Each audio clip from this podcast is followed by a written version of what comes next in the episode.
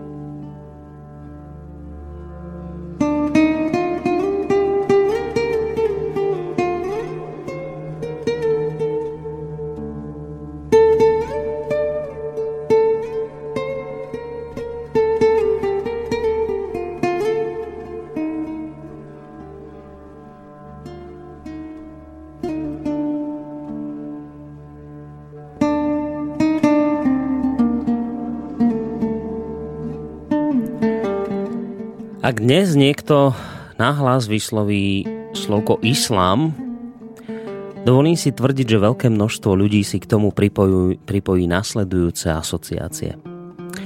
Ako porušovanie ľudských práv, kameňovanie, smrť, stredoveké zmýšľanie, terorizmus, fundamentalizmus, islamský štát, Al-Qaida, utečenci alebo rozvrat Európy. Ak by niekto urobil uh, medzi ľuďmi anketu, predpokladám, že by priniesla približne takéto výsledky. Ale nebolo to tak vždy. Myšlienka automatického spájenia terorizmu s islamom sa nám začala významnejším spôsobom dostávať pod kožu niekedy okolo roku 2001, keď podľa oficiálnych, dnes už čoraz pokrivkávajúcejších zdrojov spáchali islamskí fundamentalisti zbabeli útok voči západnej demokracii a slobode tým, že udreli do srdca našej vyspelej civilizácie. Zničili budovy Svetového obchodného centra v Spojených štátoch amerických. Nie, že by sa predtým nejaké tie teroristické útoky z Allahu Akbar na perách nediali, ale útok na USA a navyše ešte obchodné centrum. To už je, iste uznáte, iná kvalita útoku. Odvtedy, od roku 2001, pretieklo veľa vody a bojovalo sa vo veľa vojnách. Západný svet viedol vojnu v islamskom Afganistane, v islamskom Iraku, v islamskej Líbii a teraz najnovšie v prevažne islamskej Sýrii. Samozrejme, naši politici nám hneď v úvode týchto konfliktov pripomenuli, že nejde o vojnu voči vyznavačom Allaha, ale o vojny proti teroristom, ktorí sa čert ho vie prečo, vždy radi inšpirujú vo svojich násilných skutkoch práve islamom, respektíve Koránom. Pomaly sa končí rok 2015 a ak by sme si mysleli, že hrozba terorizmu pominula, tak by sme sa mýlili. Hrozba terorizmu niekoľkonásobne narástla. A pri pohľade do dnešných čias je dokonca evidentné, že nabrala už aj nový rozmer. Máme tu jeden obrovský, doteraz nepoznaný problém. V Európe a pred jej bránami čakajú masy utečencov z islamského sveta. My, ľudia západnej civilizácie, teda aj my na Slovensku, máme z týchto ľudí obavy. Prichádzajú jednak z inej kultúrnej oblasti, sú vyznavačmi iného náboženstva, niektoré európske krajiny nemajú s nimi dobré skúsenosti, no a z týchto všetkých dôvodov cítime obavu, že nám títo ľudia, títo utečenci, migranti môžu kedykoľvek ublížiť. Dnes aj na základe posledných udalostí z Paríža počuť stále častejšie tvrdenia, že islám je skrátka s našimi kresťanskými, respektíve liberálnymi európskymi hodnotami nezlučiteľný. Že je to radikálne náboženstvo, ktoré namiesto lásky vyzýva k nenávisti a vraždeniu nevercov – že je to ideológia netolerancie a fundamentalizmu. Treba sa však pýtať, či je islám naozaj taký, ako ho dnes vníma západný svet. Či je naozaj islám náboženstvom nenávisti, alebo ho takto pokrivili radikálni veriaci. A treba sa pýtať aj, pýtať aj na to, kde sa vôbec tí radikalisti islamskí vzali kto je zodpovedný za radikalizáciu časti moslimov? Je to len a len vina islamu, Koránu, ktorý ich k takémuto konaniu priamo nabáda? Alebo treba významný podiel viny pripísať práve západnému svetu? Môže byť za nárast islamského fundamentalizmu do značnej miery zodpovedný aj hedonizmus, pokritectvo a nadradenosť západu, na ktorú veriaci z moslimských krajín tak často poukazujú? Veľmi múdro odpovedá na tieto otázky katolický kňaz Petr Piďha, ktorého slova sme si už v tejto relácii raz púšťali a mám pocit, že práve pri podobnej téme. A dnes to tak cítim nejako opäť, že by bolo vhodné v úvode tej dnešnej témy si pripomenúť aspoň krátky úryvok z jeho príhovoru. Očekávame že odhodí svého Boha, protože jsme to my udělali. Ale oni to neudělají, protože na nás vidí, kam to vede, že vymíráme. Říkáme, že s nimi musíme vést dialog, ale oni nás nebudou poslouchat, protože chtějí mluvit o náboženství a my žádné nemáme, protože jsme nekonečně liberální. Říkáme, že si máme jeden druhého vážit, ale oni si nás vážit nemohou, protože oni jsou schopni pro svou pravdu položit život, ale my budeme ustupovat a podle jejich diktátu zakročíme proti každému, kdo se přizná ke znamení Kristova kříže. Říkají nám, že nejsme tolerantní. A mají pravdu, protože nejsme tolerantní ani k sobě navzájem. A nedejme se mílit. Naši politici se vůbec nezajímají o islám, ale o petrolej a prodej obnošených zbraní. Říkáme, musíme být silní, abychom uhájili mír. Ale k čemu nám budou zbraně, když nemáme muže, kteří by je zvedli? Proč by to dělali, když nemají ideál? Ideál, za který by někdo byl ochoten zemřít. Jsme věru ubozí a směšní. Vzali jsme své oblasti vazebnost kultury a naše katedrály se hroutí a společenství lidí se mění v hromadu rozhádaných sobců. Ztratili jsme hodnotu a míru člověka. Jak si nás muslimové mohou vážit, když oni mají Boha a my žádného nemáme? A proč by se měli u nás chovat slušně a jednat s námi lidsky, když vidí, jak se chováme my k sobě navzájem? Hovoříme o míru, chceme ho bránit, sami ho nemáme. Ani v sobě, ani mezi sebou. Chceme zachránit spravedlnost, ale jen množíme zákazy. Jenže spravedlnost ani mír nikdo nezavede, protože vyrůstají ze slušnosti. Našimi nepřáteli nejsou ani Arabové, ani Ukrajinci, ani Rusové a vůbec nikdo. Stačíme si sami. Neměli bychom žádné nepřátele, kdybychom byli jako tato katedrála. Protože bychom byli váženi a ctěni jako tvůrci. A kdybychom je snad i měli, neodvážili by se nás ohrozit, protože bychom byli pevnější než oni. To boli vážení poslucháči slova katolického kňaza Petra Piďhu.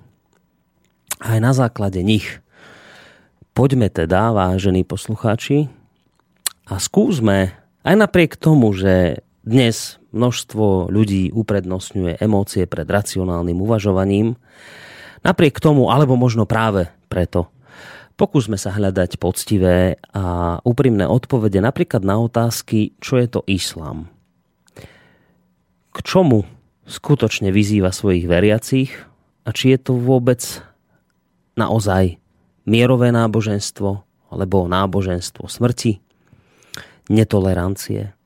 A či je vôbec možné mierové spolunažívanie islamu a kresťanstva. Alebo nás nutne na druhej strane čaká kolízia civilizácií. Na Skype Blinke v tejto chvíli by sme už mali mať pravidelného hostia alebo spolumoderátora tejto relácie, sofiológa Emila Pálša. Uvidíme, či je to tak. Dobrý večer. Dobrý večer, prajem. Dobrý večer. Tak, počujeme sa, to je výborné. A budeme sa počujeme? počuť... Áno, áno, počujeme, počujeme. A budeme sa teda ja počuť... Ja sa počujem viac, než treba, lebo počujem, naozaj sa počujem. No dobre, a teraz už je to lepšie? Skúsim ešte raz. No, no asi áno. Už je to lepšie. Dobre. Tak, Emila máme na linke a budeme ho mať na linke teda do tej 8 hodiny, alebo teda do 20. hodiny, pretože do tej hodiny je zhruba plánovaná tejto, táto relácia. Teda trojhodinová relácia slova a hudby. Keď hovorím aj hudby, tak samozrejme budú aj nejaké tie pesničky, ktoré budú súvisieť s tým, o čom sa aj dnes budeme samozrejme rozprávať. Vy veľmi dobre viete, ale pripomeniem to, že ak budete mať nejakú otázku, tak k dispozícii je vám mail studiozavinačslobodnyvysielac.sk to je adresa, kde nám tie maily môžete adresovať. Môžete nám aj telefonovať na číslo 048 381 0101 alebo písať aj cez našu internetovú stránku. Moje meno je Boris Koroni, Sedím v tejto chvíli za technikou a za mikrofónom v bansko štúdiu a verím, že teda v tejto našej spoločnosti ostanete až do tej spomínanej 20. hodiny. No, Emil, my sme sa dnes teda pustili, a pustili, ideme sa pustiť do alebo ideme sa venovať téme, ktorá naozaj dnes, po tom všetkom, čo sa stalo aj vo Francúzsku, aj čo sa deje v Sýrii, v Iraku, ideme sa pustiť do témy, ktorá dnes na Slovensku, ale inde vo svete budí naozaj veľmi silné vášne, e, pretože je tu vážna téma migrantov, utečencov. A táto téma e, rozdeľuje ľudí na také dva základné tábory, nezlučiteľné tábore, ktoré majú svoje vlastné názory, pravdy a mm, každý z nich silou mocou obhajuje tú svoju pravdu. E, nebude to prvá takáto téma v tejto relácii. My sme už e, v relácii Ariadnina niť, ktorá sa práve začína, častokrát riešili podobné, značne polarizujúce témy, ktoré rozdeľujú našu spoločnosť, či už to bola diskusia o gender ideológii, o homosexualite, alebo to boli témy ako alternatívne vzdelávanie, alebo aktuálne politicko-spoločenské otázky. Vždy, keď sme tieto témy, Emil, riešili, tieto takéto tvrdé, polarizujúce, komplikované, tak vždy ako by sa ukázala taká jedna zaujímavá vec, že že sa o nich, o tých témach vlastne akoby nevedie v spoločnosti poctivá diskusia. Že, že ľudia majú pri takýchto komplikovaných, teda polarizujúcich, rozdeľujúcich témach vždy akoby skôr tendenciu uveriť argumentom jednej strany, v nich sa potom v, te, v tom svojom argumente intenzívne utvrdzujú a potláčajú dialog s tou druhou stranou, lebo argumenty druhej strany ich vyrušujú. Tak chcem sa spýtať na úvod, že keď sa pozrieme na tú dnešnú tému, islám, kresťanstvo a to vôbec, či je možné spolunažívanie alebo kolízia nás čaká, tak potvrdzuje sa to aj toto pravidlo aj, aj v prípade tejto témy, ktorej sa dnes budeme venovať. Môžeme povedať, že sa ani o islame nevedie v našej spoločnosti poctivá diskusia a namiesto nej máme zase skôr tendenciu uchyľovať sa k akýmsi stereotypným myšlienkovým pochodom? Isté. Tak to sú, zdá sa, moje obľúbené témy, takéto tie mm. polarizačné, ktoré sa zdajú byť neriešiteľné a kde si spoločnosť ako keby nevedela rady. A čím to je horšie, tak tým sa akoby zdá sa nepoctivejšie diskutuje a začína to mať absurdné proste dimenzie. Tak tam ja mám taký pocit, že by som mal niečo povedať k tomu lebo vidím, že lebo cítim, že tam treba nejakú hlbšiu múdrosť, že ľudia vlastne ako keby nie sú schopní vôbec ani pochopiť podstatu problému a to bož riešenia navrhnúť, lebo nemajú na to vôbec už ani pojmoslovie, ani predstavivosť a vlastne sa len hrnú ako Titanic jeden proti druhému vlastne do nejakej kolízie obrovskej. Mm. V tomto prípade by to mala byť kolízia civilizácií, ktorú Huntington kedysi sa jej obával. No a to bude tá naša otázka, že čo sa má stať a môžeme my niečo nejak to ešte usmerniť alebo k lepšiemu, alebo mm. proste mať nejakú víziu, že musí tu dojsť k zrážke vlastne toho civilizácie islamskej a kresťanskej. Alebo otázne, či my sme kresťania, ale to je teraz nebudeme hm. proste západu, hm. vlastne s tým, s tým nejakým blízkym orientom. Alebo je tu cesta, že to môže dobre dopadnúť, že by sme sa mohli vzájomne doplňovať, obohacovať, podnecovať, tak jak sa nejako ešte pôvodne myslel, že v tom multikulturalizme, že by sa mohli obohacovať vzájomne tou rozmanitosťou. A teraz to začína vyzerať hrozdivo, že to vlastne vedie ku konfrontácii. Hmm. Len moslimov je 1,6 miliardy. Ako sa chceme s nimi vysporiadať? Ako násilne? Čiže keď si toto uvedomíme, že to sa, to sa ani nedá proste viesť takú vojnu, tak proste musíme nájsť nejaké dobré riešenie, nejaké iné riešenie, ale na to treba začať. Ja som, ja tu hovorím celý fakt už štvrtstoročia ľuďom, že celá tá moja práca od začiatku má taký zmysel, že mi ide o duchovné poznanie, čiže o to, že, ako, že my musíme premyšľať o pôvode hodnot. My musíme odniekať ale vedieť, čo je dobré, čo je zlé, čo je ušlachtilé, čo je skazené, čo je úctyhodné a čo nie, a čo, čo je krásne a čo je škaredé. My to musíme odniekať ale vedieť, ale všetci hovorili, že tým sa netreba vôbec zaoberať, lebo že to je automatické, že to je to nejak samo je. Mm-hmm. A, ale zabudli na to, že to nie je samo, že to bolo vydobité proste obeťami a, a námahou našich všetkých dedov a pradedov. A, a že my sme si tú kultúrnu jednotu vydobili určitú v Európe, že sme uznávali spoločné hodnoty a to nejak išlo chvíľu s utrvačnosťou po našich babičkách a detkoch. Ale že to vôbec nie je samozrejme a teraz s tou, tou konfrontáciou tých civilizácií ľudia budú v šoku, keď ich teda budú zabíjať a tak podobne. A budú si musieť uvedomiť proste, čo som hovoril, mm-hmm. že budú si musieť použiť otázku, že jak zistíme, že čo je správne, ktoré hodnoty sú správne, ktoré náboženstvo, ktoré, ktoré právo, ktorá civilizácia, ktoré, e, ktoré zákonodárstvo, ako to má byť, čo sú ľudské práva. Tieto základné veci, to nás teraz donúti a vyprovokuje, že musíme to vedieť a musíme vedieť sa na tom nejako dohodnúť. Inak je len tá alternatíva, že právo silnejšieho, ten, koho je ich viac, alebo kto sa mu podarí vyhubiť tých ostatných, tak ten bude mať pravdu. Mm-hmm. Čiže toto na začiatok ten, ja začnem tou, um, tou demografiou, že to je um, vlastne počet moslimov vo svete dramaticky rastie.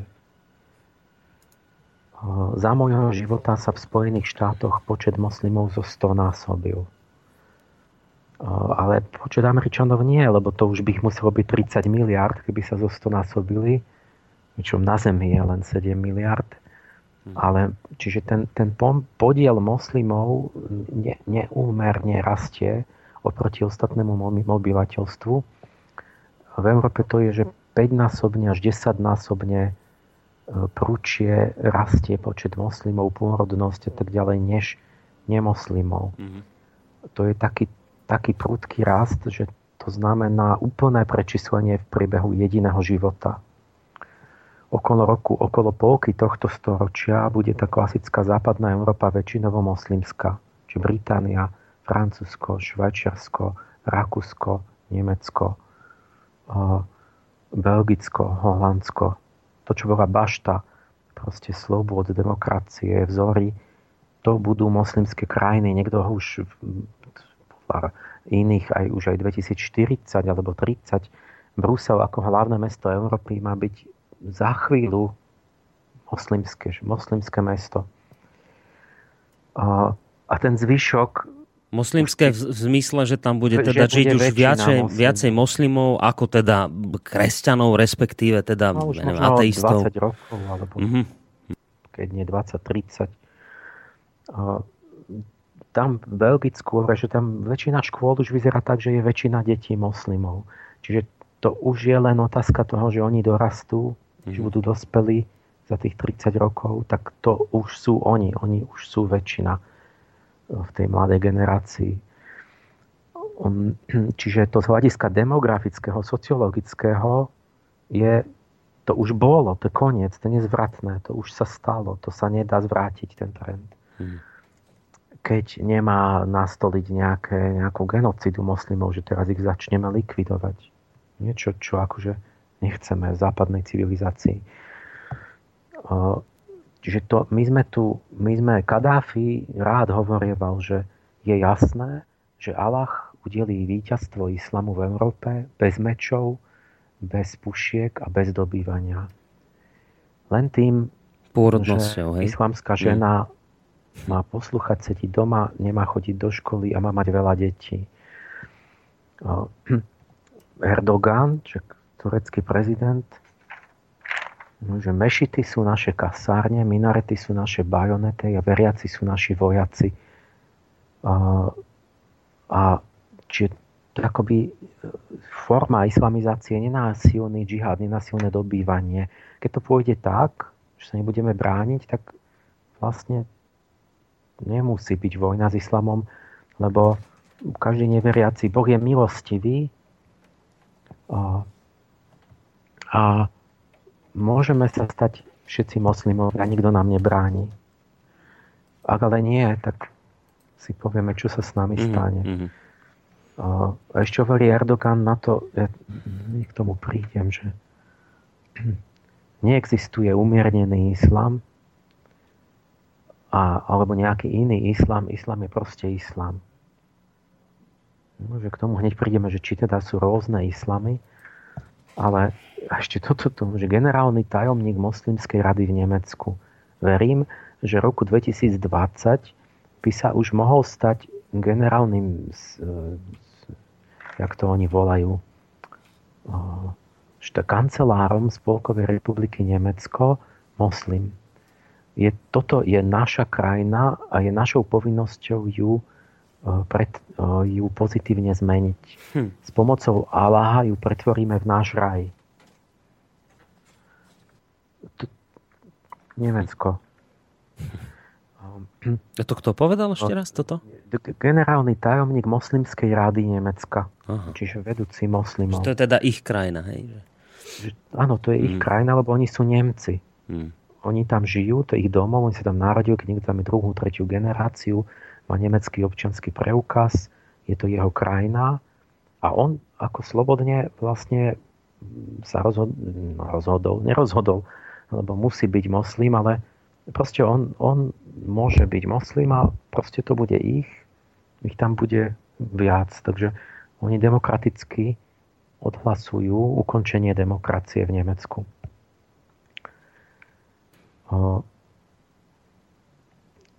To, čo ideme hovoriť, ja len tak predošlem, že ja asi dnes budem hovoriť tie, tie veci také, ktoré naháňajú strach, žiaľ, ja, lebo musím si povedať to prvé, že si uvedomiť reálnu situáciu. My doteraz o tom absolútne nikto nič nevedel o realite. Toto bož u nás, kde vôbec sme nemali moslimov. A teraz možno niek- začínajú trošku niečo ľudia tušiť, počúvať, keď je tá, tá, tá hromadná vlna tých emigrantov, ale asi väčšinu vecí, čo poviem, ste v živote nepočuli. A budete z toho asi dosť aj vykolajený, že to ani nedáva vôbec žiadnu spravodlivú logiku, ani hlavu, ani petu, čo budem hovoriť, keď budem hovoriť samé jednoducho fakty, že čo sa deje vo svete. Hmm Čiže to bude vyzerať asi dosť zle dneska, ale my ako celkovo, my musíme si potom povedať aj tú, tú hľadať, my musíme hľadať tú dobrú stránku islamu, tie svetlé veky v histórii islamskej, tie, tie odnože menšinové islamu, tak som o tom Iráne, o, o, o iných, proste sú tie rôzne islamy. A tam hľadať tú cestu, že či sa dá islám reformovať, či môže mať nejaký vývoj, lebo mm. keby nemal vývoj, tak je to, tak je to vlastne zrážka proste miliárd ľudí, či nezostane kameň na kameni, či budeme musieť hľadať to dobré. Ja myslím, že tá budúca relácia tomu bude viac venovaná, budeme mať na to, na to veľmi kvalifikovanú osobu, ktorá, ktorá bude so mnou hľadať to dobré v tých, tých, v tom islamskom svete ako hostia. A potom musíme sa prepracovať k tomu celkovému obrazu, že vlastne tu je tajné prepojenie, že jak je to s tým hrozným, s tým najhorším islamom, že lebo keď ste tam, tak oni vám povedia, že islamský štát je predsa, však Bagdady je agencia jej. Však to západ robí, ten, mm. ten, ten zlý islam. To všetko sú agenti západu. Čiže musieť pochopiť ten celok, ako ten zlý západ má, má, je spriahnutý v jednom strašidelnom spojenectve s tým, s tým fanatickým, fundamentalistickým islamom. Mm. Mm. A budeme musieť potom smerovať k tomu riešeniu, ktoré môjmu, alebo nie že môjmu, ale proste, ktoré ja vidím, hľadám, že musí sa prebudiť dobrý západ k svojim hodnotám, si uvedomiť aj tú seba, tú seba kritiku, preto aby sme zosilnili, nie preto aby sme sa seba likvidmi. My sa teraz seba likvidujeme, lebo sme opustili svoje hodnoty. A ten dobrý západ sa musí spojiť s dobrými silami na východe, ktoré sa musia prebudiť a tie musia robiť spojenectvo a tie sa vysporiadajú potom s tými tieňmi, každý sám doma a potom to dostane iný smer. Ja, ja len som chcel povedať, kým sa teda dostaneme ďalej, lebo zrejme už pôjdeme k islamu a k Koránu a k týmto veciam, tak ešte, keď si na úvod teda hovoril o tej demografii, ja len teraz, takže ak napríklad v tejto chvíli počúva nejaký moslim, ktorý žije povedzme na Slovensku a teraz počul tento, tú prvú ten vstup prvý, že teda moslimovia sa množia a že teda už onedlho bude Brusel, moslimský a iné krajiny tak on teraz sa celkom logicky spýta, že no a čo s tým, a teraz prečo nám to vyhadzujete na oči, však to je, to je váš problém, Európanov, kresťanských, že sa nemnožíte, prečo to dávate nám za vinu, že my máme 4, 5, 6 detí, však majte aj vy. Je, že to je také, že, že on teraz môže cítiť, že, že prečo, prečo toto vnímate vy ako, ako problém, však vy si ho riešte podobným, podobnou demografiou, keby ste aj vy mali toľko detí, nemusíte nás vnímať ako problém moslimov. Nie?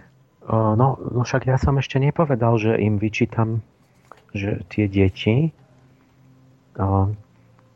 ale povieme hneď, že čo im budem mm-hmm. vyčítať, že ja ich aj teda budeme to riešiť teda proti takým halíkom všelijakým, hmm. že jak tí umiernení tzv. sú vlastne spätí s tým radikalizmom, sú aj nie sú, proste sú tiež spolu zodpovední, ale my tiež, my, západ, že to nie je tak, že my k tomu prídeme a vlastne, mm. dobre, však deti, ale, ale zničiť civilizáciu by nemuseli a zrušiť demokraciu by nemuseli, e, násilie by nemuseli robiť, čiže to uvidíme, že či im deti chceme vyčítať, alebo či, či... Ale aj to je otázne, lebo nemôže mať každý 7 detí. Lebo vieme, že rímsky klub, že vlastne je kolaps bude, že proste musíme mať menej detí, lebo Zem udrží len určitý počet ľudí, takže by sme museli ísť na Mars tak.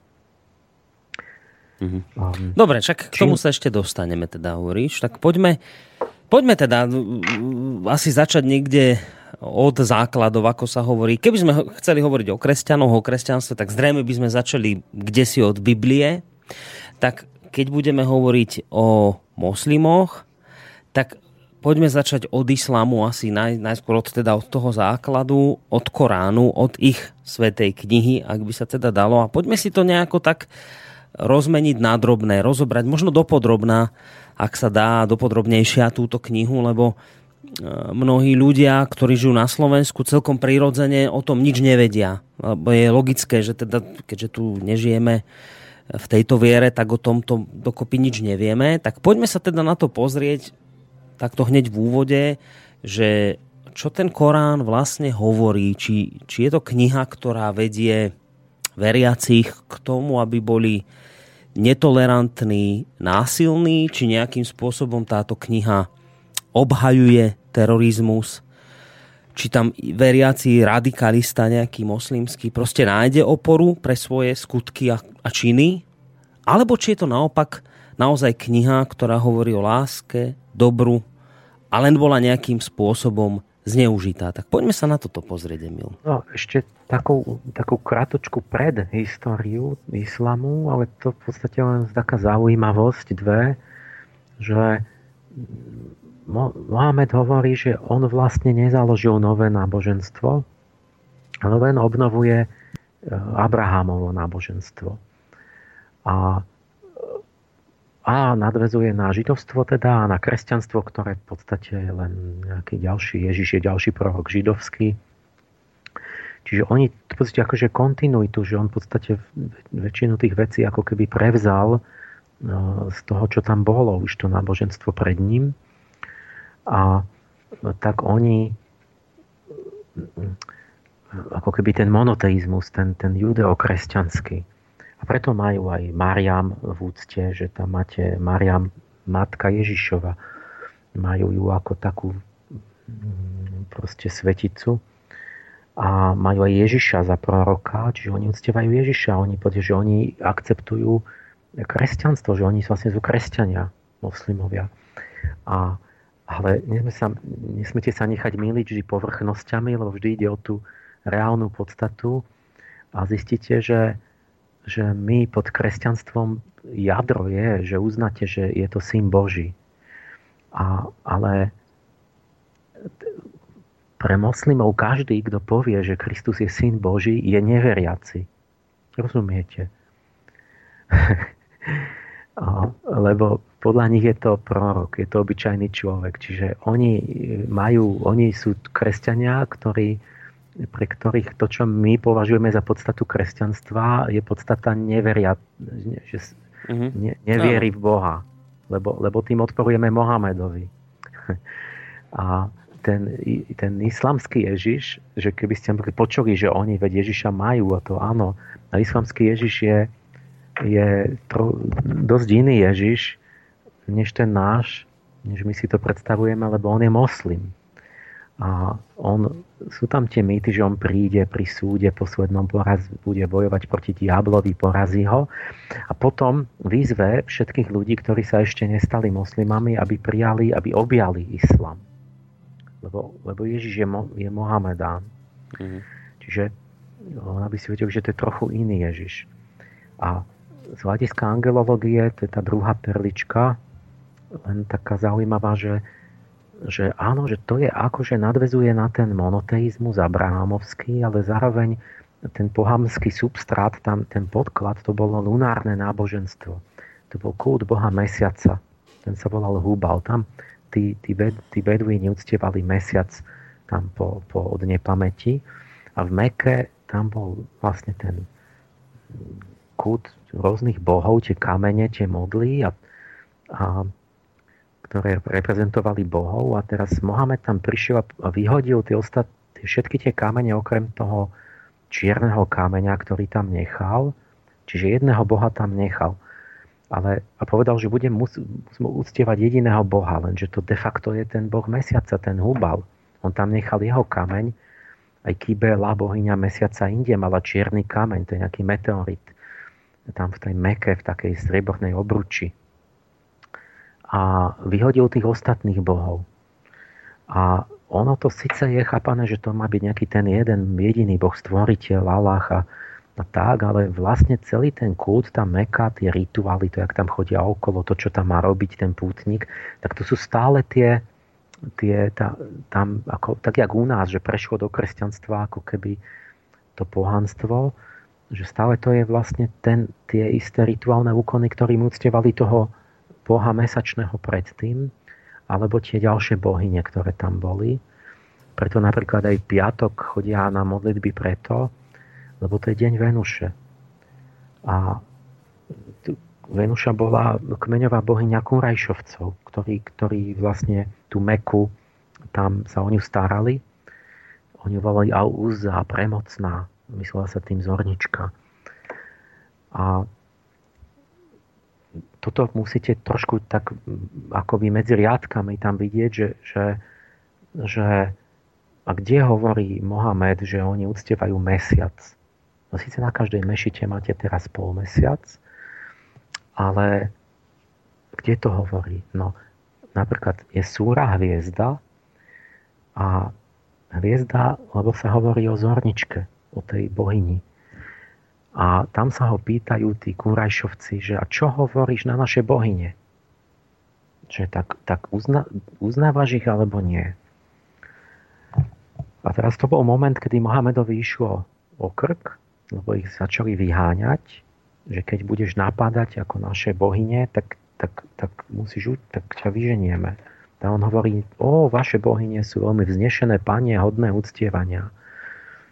A tí, tí, tí, tí mu hovoria tí mekanci, že no tak OK, dobre, tak, tak keď nás nebudeš napadať tie naše bohyne, tak tu môžeš, tu si, môžeš si tu robiť, čo chceš. Mm. A potom neskôr, keď zosilnil Mohamed a hneď uvidíme tu jeho taktiku, jednoducho vyhlásil, čo v Biblii nemáte, že, že vlastne, jak mu zjavoval Boh Korán, tak on spätne sa môže stať, že aj niektoré verše v Koráne aj diabol inšpiroval. Napríklad tieto. A to sú tie satanské verše toho Salmana Raždyho, čo on si vzal za titul knihy, že Mohamed povedal neskôr, nie, to neplatí, síce to bolo v Koráne, a mne to našepkal diabol, a preto ich ruším a mením tú súru hviezda za inú. Ako škrtol a prepísal.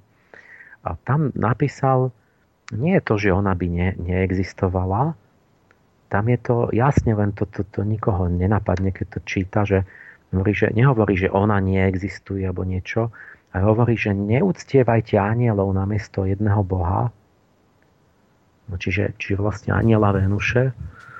A a že to nie je také dôležité a že aj tak si vymýšľate v tom zmysle, že to si vymýšľate vlastné predstavy, ale, ale že to sú vlastne anielské bytosti a že vy máte uctievať jedine toho Boha, ktorý je, je vládne všetkým tým anielom, že nespoliehajte sa na nejaké nižšie bytosti duchovné. A potom sa tam medzi riadkami prezradí, čo, čo proste ja to tam vidím, ale že on chce vysvetliť tým Arabom nejako, že, že že, že aby nejak neúctievali tie ženské bohyne. Tak mm-hmm. jak to takým tým takým tým, bed, nepoviem, že sedliaci, lebo oni neboli sedliaci, ale boli tam tí beduíni, takým akože jednoduchým, tak oni, oni vždy mali, už pred Mohamedom mali ženu za takú menej cennú. Mm. Lebo muž sa hodil na všeličo a žena to bola iba príťaž, ďalší krk do rodiny, tak oni často dceru zakopali do piesku, keď sa im nechcelo ako ešte ďalšia dcera na krku, tak oni moslimovia hovoria, že Mohamed zlepšil postavenie ženy, že priniesol väčšiu úctu a ochranu pre nich, že, on, že to bol pokrok, že tu pred ním tam bolo so ženami zlé. A, ale, ale on sa o toto oprel a teraz im hovorí, že počujte, však chápete, to je blbosť, že však a ty, ja neviem, Ibrahim, a ty, ty chceš mať čo, syna alebo dceru? No syna. A, a, no, a, no, a vidíš, a myslíš, že on by mal mať iba samé dcery a žiadnych synov? Ako on, ako Allah. Až to je somarina, že čo, keď Allah najdokonalejšie, že by mal synov a nie céry. No, vidíš, tak chápeš to. A toto tam hovorí a teraz on, on by mal mať iba céry, ten on, to je kto? No koho dcera Al-Uzza je dcera Hubala, boha mesiaca. Nie, nejakého stvoriteľa toho. Čiže on, on, pod on myslí boha mesiaca. A hovorí, a my si myslíte, že on by mal mať dcery iba. Mm. Čiže to vlastne je v Koráne takto. A plus vidíme, že Mohamed sám hovorí, že jemu zjavil Korán Gabriel a nie o mesiaca. A podľa angelológie je to mesačné obdobie, lebo to je v roku 610 a od 550 do 630 asi máme malé gabrielské obdobie, takže to aj sedí z hľadiska tých rytmov dejinných. A toto nebudem teraz rozvíjať, že to je zaujímavá téza, že jak je to s tým, tá luna za tým niekde v pozadí, naj asi také hmatateľnejší je ten to, čo poznáme, že brušný tanec, mm. tak to je, to je jak úplne jak lunárna mágia, keď máte podstatu toho tanca, že na čom je to založené, že ako tá žena má tancovať a čo ona robí, tak to je akoby, to je normálne jak magická evokácia vlastne tých lunárnych bytostí. Mm. A iné také veci. Toto, toto teraz nechám a no, poďme k tomu sa, Koránu. Čo, to, čo v tom, že aký bol ten Mohamedov život, lebo, lebo mm. to je vzor, vlastne a čo v tom Koráne všeličo no, je. No. A, a, a teraz je aktuálna tá otázka medzi všetkými politikmi, že či teda je islám násilný, alebo či je mieru milovný. Tak. A či ten terorizmus nejako súvisí s islamom, alebo nesúvisí vôbec. Mm-hmm. Že tu ide o nejakých zločincov, nejaké trestné činy, ale že islám s tým nič nemá. No a začínajú sa ozývať rôzne názory, že, že povedzme Bush už vtedy 2001 povedal, že terorizmus nie je práva tvar islamu, islam e, nie je, nie je nič také, islam znamená mier. Podľa Busha. E, Obama to isté, že naše vzťahy s islamom musia byť založené na tom, čo islam je a nie na tom, čo islam nie je um, k, k, kres, k, že história islamu dostatočne dokázala, že islam vie byť tolerantný.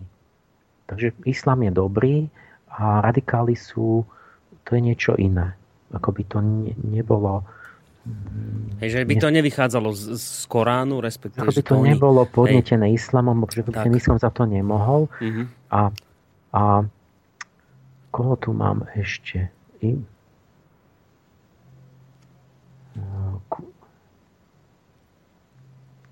takisto, ja neviem, rôzny. Počkajte, čo vám... A teraz napríklad napríklad český prezident Zeman, taká čierna ovca, zrazu majú Češi prezidenta, že ten, ten hovorí opačné, že vlastne no, že nemalo by sa nemalo by sa nálepkovať tých, čo akoby sa, sa, sa obávajú tohto stretu kultúr, že by sa mhm. nemali napadať ako xenofóby a fašisti a tak ďalej. No, toto povedal počas 17. Zeman, novembra. No, a akademici ho napadli, že, že má predsudky voči islamu a že by mal na to sa dívať z humanistického hľadiska, že vlastne je sastancom predsudkov vlastne islamofóbie. A o, rôzny aj taký, jak Halíka som počul, že, že škodia tí, čo nerozlišujú medzi umiernenými a radikálmi. Že treba, že ako to, to zdôrazňujú to oddelovanie, títo intelektuáli. Že, že to tí radikáli a že umiernení, že to tá naprostá väčšina tých moslimov nie sú teroristi. Mm-hmm. To je pravda, no. Ako, že to nie sú tí, čo, čo priamo, že zabije niekoho, ale oni zabudnú povedať druhú, že to, to sa dá aj z opačnej strany povedať, že ale väčšina teroristov sú moslimy. Takže to ako nesúvisí, ale na druhej strane to nejako zrejme súvisieť musí. No a kedy si ten Huntington v tej knihe Stred civilizácií, tak on tam um, takú tézu sformuloval, že on, on to spočítal proste na mape tie, tú históriu a, a, a vlastne konštatoval, že islám má krvavé hranice že tam, kde islám hraničí s, s hocičím, tak tam tečie neustále krv a tam stále horí oheň vojny. A, ale tie ostatné civilizácie medzi sebou tiež môžu mať občas vojny alebo niečo môžu mať, ale, ale majú proste viac menej mier. Že keď hraničí, ja neviem, kresťania s buddhistami a buddhisti s konfuciánmi, tak sa, ne, tak, tak sa ne, stále nebijú, proste nevedú voči sebe džihad, nepretržitý, ale moslimovia s každým, čo sa, sa dostanú do krížku. A tak mhm. vlastne si uvedomíte, že aké to je jemné, že nejaký redaktor, že jedno aký, proste takíto tí, tí hostia v televízii hovoria, no ale to, to nie sú oni však, a že prečo, že veď aj v Bosne a v Libanone, že kresťania takisto robili zverstva a páchali. Je to však áno, že aj tí kresťania páchali zverstva, tak jak tí moslimy. Hmm. A v čom je? Ale to je podfúk trochu, pretože veď to sú tie krvavé hranice islamu. Bosna, Libanon, to je tam, kde zrazu je veľa moslimov a za, a tak tam sa to spustí, že začnú byť kresťanov a tí kresťania sa začnú brániť, lebo, lebo keď vás fyzicky likvidujú, tak sa začnete proste fyzicky brániť a potom obe strany sa dopustia zverstiev.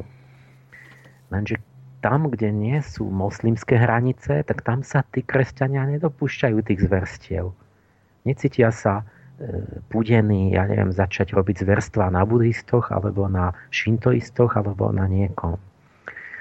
Takže ten Huntington proste konštatoval, že tam niečo je podozrivé, že proste to násilie má úplne inú mieru na tých hraniciach islamských, takže to nejako s tým islamom musí skryto súvisieť. Ja by som možno len tu podotkol takú vec, že no dobre, ale však Európa, kresťanská Európa, keď ju vnímame v stáročiach dozadu, tak mala nesmierne množstva konfliktov. Celá Európa je proste posiatá vojnovými konfliktami, čiže teda tvrdiť, že kresťania sa vzájomne neprenasledujú, nezabíjajú, nevraždia a že je to viac menej akože mierumilovné a, a boj je len tam, kde kresťanstvo narazí na moslimov, že to by celkom neplatilo, lebo vravím, že tá minulosť Európy poukazuje na to, že sme sa tu byli hlava, nehlava stáročia dozadu, Čiže, čiže že aby nevznikol dojem, že proste teraz, ja neviem, že kresťania sú mierumilovní, dobrí a nebijú sa, nezabíjajú, lebo celkom to tak nie je podľa mňa pravda. No áno, lebo ten obraz je vždy oveľa zložitejší. Jedno bude, k čomu prídeme, že či je možnosť reformácie k tomu časovému vývoju, že vlastne a ako to bolo v stredovekej Európe a, a v starom zákone, že to vyzeralo tak, jak teraz islám Ale niečo sa potom stalo, mm-hmm. že sa to zmenilo. A že sme ako keby prestali e, nábožensky po tej reformácii zabíjať za náboženstvo. Ale máš pravdu, že môžeme sa, musíme sa oveľa hlbšie pýtať, že dobre, ale keď sa nejakí ľudia prestanú za náboženstvo zabíjať, tak tak mm, sa zdá sa, že si vymyslia na nejaký iný dôvod. Mm, áno, áno. Čiže napríklad svetové vojny sme mali kvôli nacionalizmom a imperializmom nacionálnym. Že sme sa poriadne pobili v Európe, ale ten... A tiež teraz hovoríme, že sme tie nacionalizmy akože teda si poučenie vzali, sme to prekonali. Mm.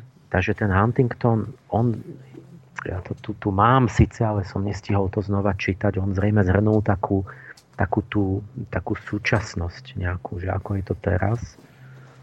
Mm, že, že teraz akože sa ne, na hraniciach tých, tých, tých civilizácií ostatných, že je oveľa menej konfliktov.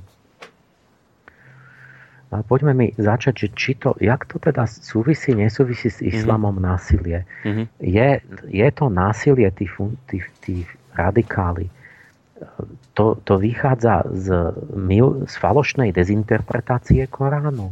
Hmm. Alebo naopak z toho, že začnú Korán čítať doslova? Tak. A začnú no, no, no, no. To je, to je tak otázka. Pozrieť na, na Korán. No, tam môž, nájdeme, že protichodné verše úplne. Napríklad Súra 2, 256 vyzerá veľmi dobre. Že nech nie žiadneho donúcovania v náboženstve dobré, nie?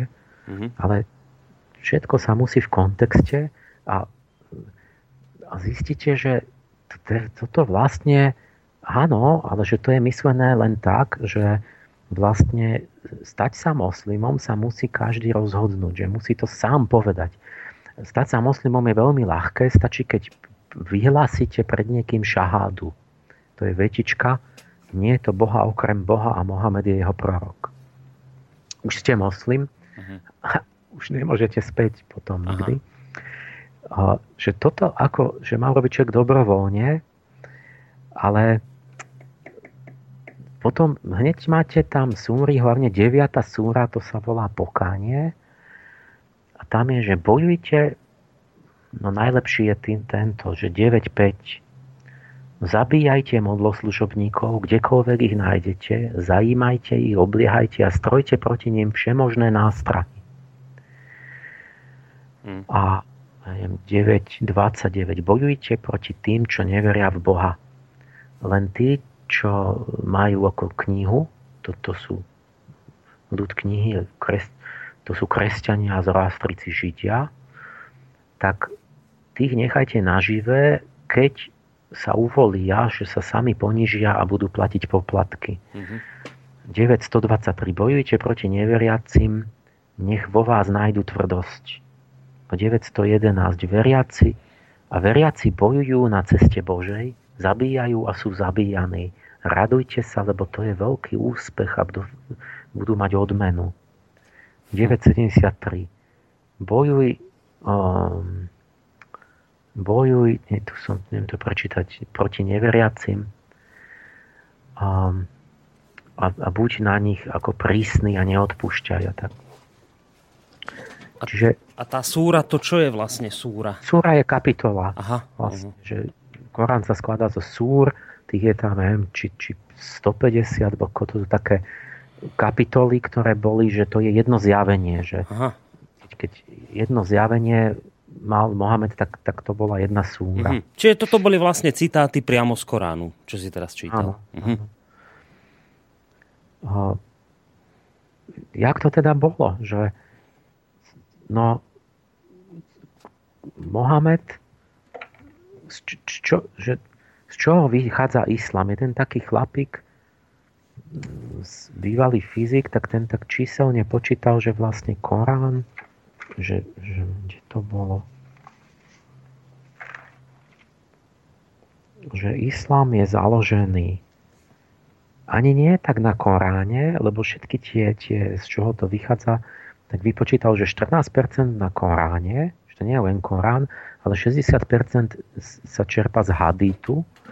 Hadit to sú e, spísané zbierky epizód z života Mohameda uh-huh. A 26% síra, to sú životopisy Mohameda. Čiže de facto islám to je život Mohameda. Že, že v Koráne je 93 krát napísané, že rob to, čo robil Mohamed, konaj tak ako on, lebo vlastne moslim je ten, kto má za vzor Mohameda. Mm-hmm. Čiže moslim je slušný názov vlastne tej cirkvi, ale kedysi tu bolo také, že to sú Mohamedáni. A vlastne je to pravda, lebo oni, ten obsah je ani nie nejaké bož... No, je to proste, akože naozaj ten Mohamedov život má byť vzor. A, a teraz ale Mohamed, čiže človek, ktorý žil v 7. storočí a bol vo veľ, v tej, tej okrajovej, najzaostalejšej kultúre beduínskej púštnej na okraji tých veľkých kultúr mimo, mimo tej vznešenej Perzie a Byzantskej ríše a tak, tak tam on sa stal prorokom, bol obchodník predtým v Meke. Mm-hmm. A, a my dnes ale podľa našich teda on bol vlastne taký púštny bojovník, či dokonca zbojník, podľa dnešných zákonov by sme povedali, že bol terorista s ním Mohamed. Lebo vlastne vydieral všetkých a prepadával a, a donúcoval a proste lúpil a zajímal a predával do otroctva a tak. No ale bolo to všetko len ako nábožensky zdôvodnené. A to vlastne teraz ten, ten Mohamedov život my, my zistíme, že že taký islamský štát, že to, čo oni robia, že oni nerobia nič iné, len že sa vrátili k doslov, doslovne mm-hmm. proste len to, čo Mohamed robil, čo je v Koráne, že oni to len začali robiť tak, jak to tam je. No presne ma to aj napadlo. To je ten že... dosl, do, oni keď Áno. chcú mať, sa vrátiť ku koreňom, a to je to, to, to nešťastie, že keď sa vráti ku koreňom kresťan, že chce byť fundamentalista, tak otvorí nový zákon a tam má, že nastav druhú tvár, milujú nepriateľov. A oni keď otvoria Korán a začnú to nevzdelané vrstvy čítať doslova, totiž tak, ako to tam naozaj je, lebo to je normálny popis jednoducho fyzických udalostí, to tam nie sú nejaké mystické e, dvojznačné významy, to je proste len, čo tam sa dialo, tak, tak tam nájdú, že majú robiť to, čo Mohamed a, a to, keď si dajú za program, tak vzniknú začnú vlastne byť bojovní ako keby dobyvateľia proste sveta. A čiže to, k tomu sa vrátim, že proste, že jak ten Korán chápať inak, keď na to potrebujete asi veľmi vysokú nejakú špekulatívnu kultúru a učencov, aby ste to dokázali pochopiť inak tam a nejako, nejako vyfutrovať nejakú... To, to sa vrátim k tomu. Lebo aj so starým zákonom to bolo tak, že, že, že tam sú samé zločiny podľa dnešného právneho systému a hovorím, že to je sveta kniha. Čiže oko za oko. Ten Mohamedov život ako keby bol vzorom pre, pre, tú, pre takú islamizáciu, ale má to fázy a to sú fázy Mohamedovho života, ako keby tí moslimovia postupovali podobne. Že prvá fáza je skrytá islamizácia. To je v čase, keď sú v menšine a keď sú slabí, keď by im hrozilo, že by ich zlikvidovali. Mm-hmm. Takže tam sú príkazy v tom období, že v smúre 109, že každý, že každý majme svoje náboženstvo, náboženská sloboda, a vyzýval, že môže vyzývať, že prejdite na islám a že len ako debatujeme o tom a, a Eh, ale máš sa pretvarovať. To sa volá takia, skrývanie pre ochranu komunity, aby ich nezistili ich úmysly. Že on v tom čase hovoril mekancom, že tolerujte nás, však nech každý verí, čo chce, že my si tu hla, akože hlasáme islám, ale mm-hmm. že mhm. vy môžete mať svojich bohov, tie, tie bohyne svoje, ale, ale vnútri doma povedal strikovi Abu Talibovi, že mám niečo pomocou čoho ich všetkých ovládneme. Že tú vieru v jedného Boha. Čiže plánuje od začiatku všetkých ovládnuť. Mohamed, doma. A navonok hovorí iné. A, a takto, kým sú slabí, aj ten historik Ad Tabari tam je, ktorý toto tam bol už v nejakom 10. storočí, či nie, nie dlho potom, hovoril, že, že tí, tí Arabi mu nič nerobili, že povedal, že však môžeš si robiť svoje, oni boli tolerantní, ale že nepriateľstvo vyslovene vzniklo kvôli tomu, že keď on začal napádať, že nielen, že oni môžu mať svoje, ale že on začal napádať, že nesmú mať iné náboženstvo, že mm-hmm. musia byť moslimy. Mm-hmm.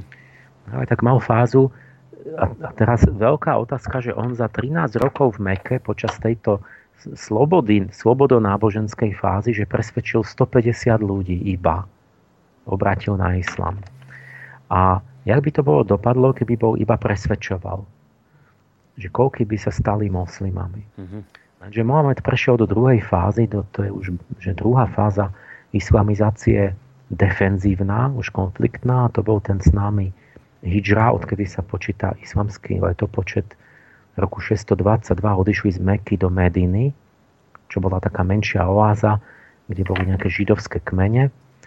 A tam odišli a tam už bojovali, ale defenzívne, že mm, teda už aj ofenzívne, ale no, proste prišli do tej oázy a už začali byť silnejší, začali sa vyzbrojovať, e, prepadli karavány, púšti, čiže v podstate zbíjali.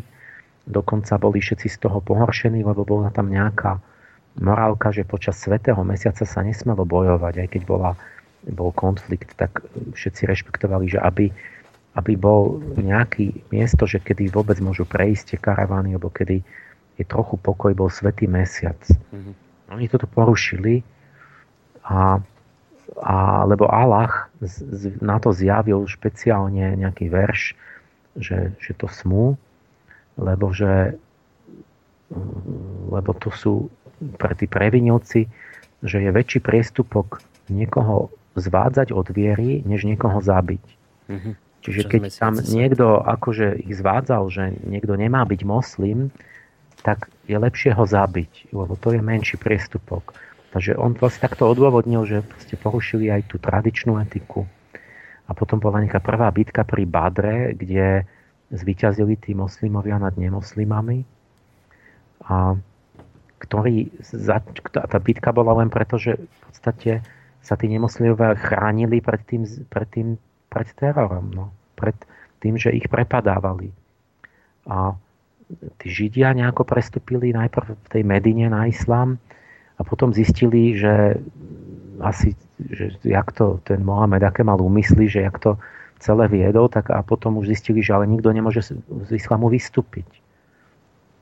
Že to už nejde. Ja, to je tiež taká vec, že, že keď nejak by sme si chceli vypočítať organizácie, do ktorých sa iba vstupuje, ale sa z nich už nevystupuje, tak by vás napadli také ako Kosa Nostra Jakuza a také podobné, že kde, kde nemôžete vystúpiť.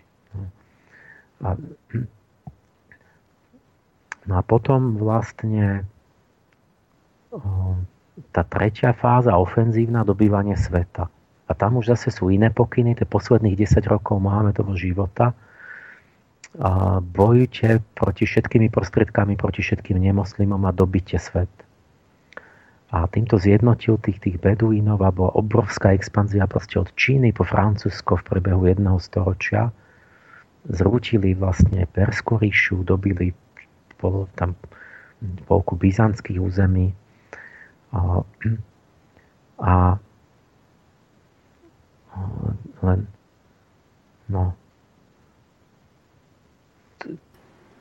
A to, tieto tri fázy islamizácie, tie obsahuje to, priamo Korán, či to je v tých životopisoch? Nie, to uvedené? je vlastne to, že takto to bolo s Mohamedom.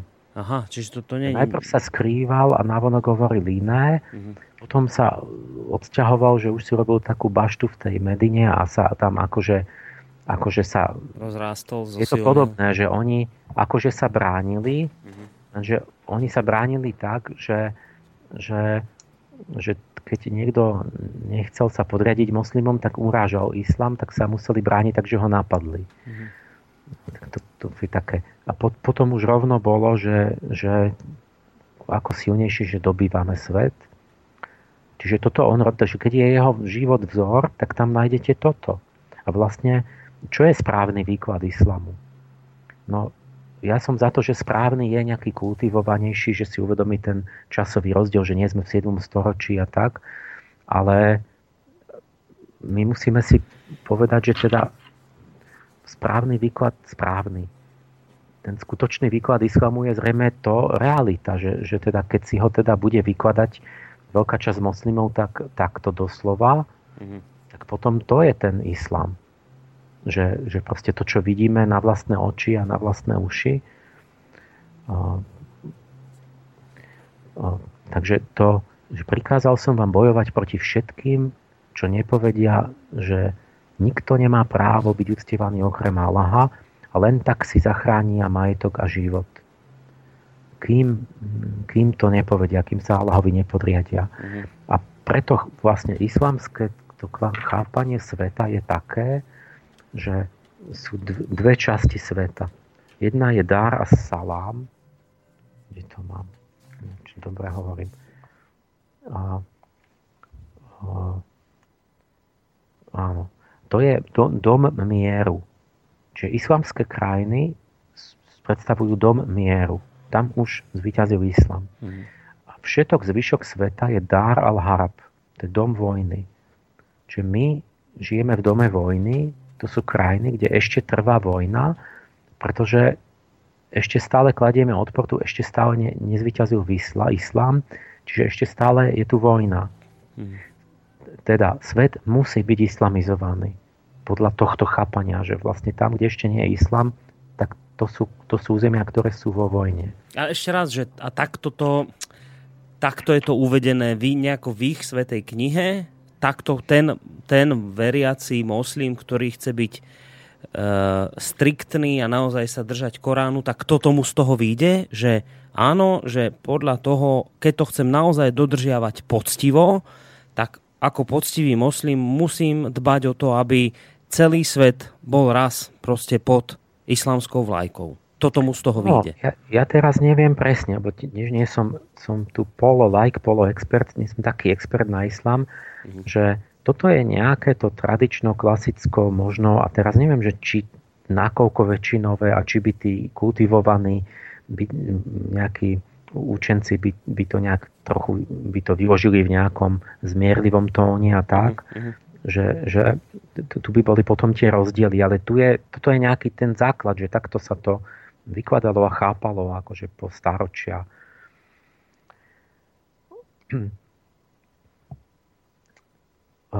Čiže čo, čo som povedal, že vlastne vidno to na celej histórii tých 1400 rokov, že my sa vyníme niekedy, že, že križiacké výpravy, no dobre, Lenže križiacké výpravy boli na, že začal byzantský cisár volať o pomoc, pretože mu vlastne utekali kresťania, lebo ho prepadli.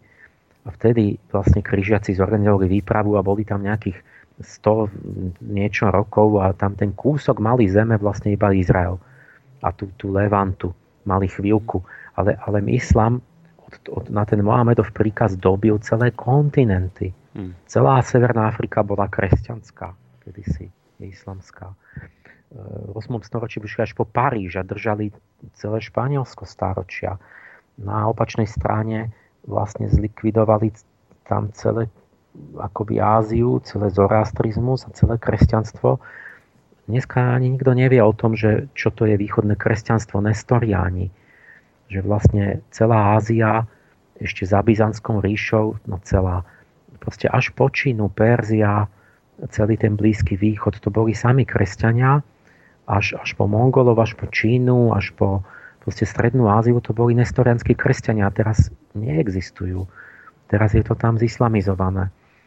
Čiže to,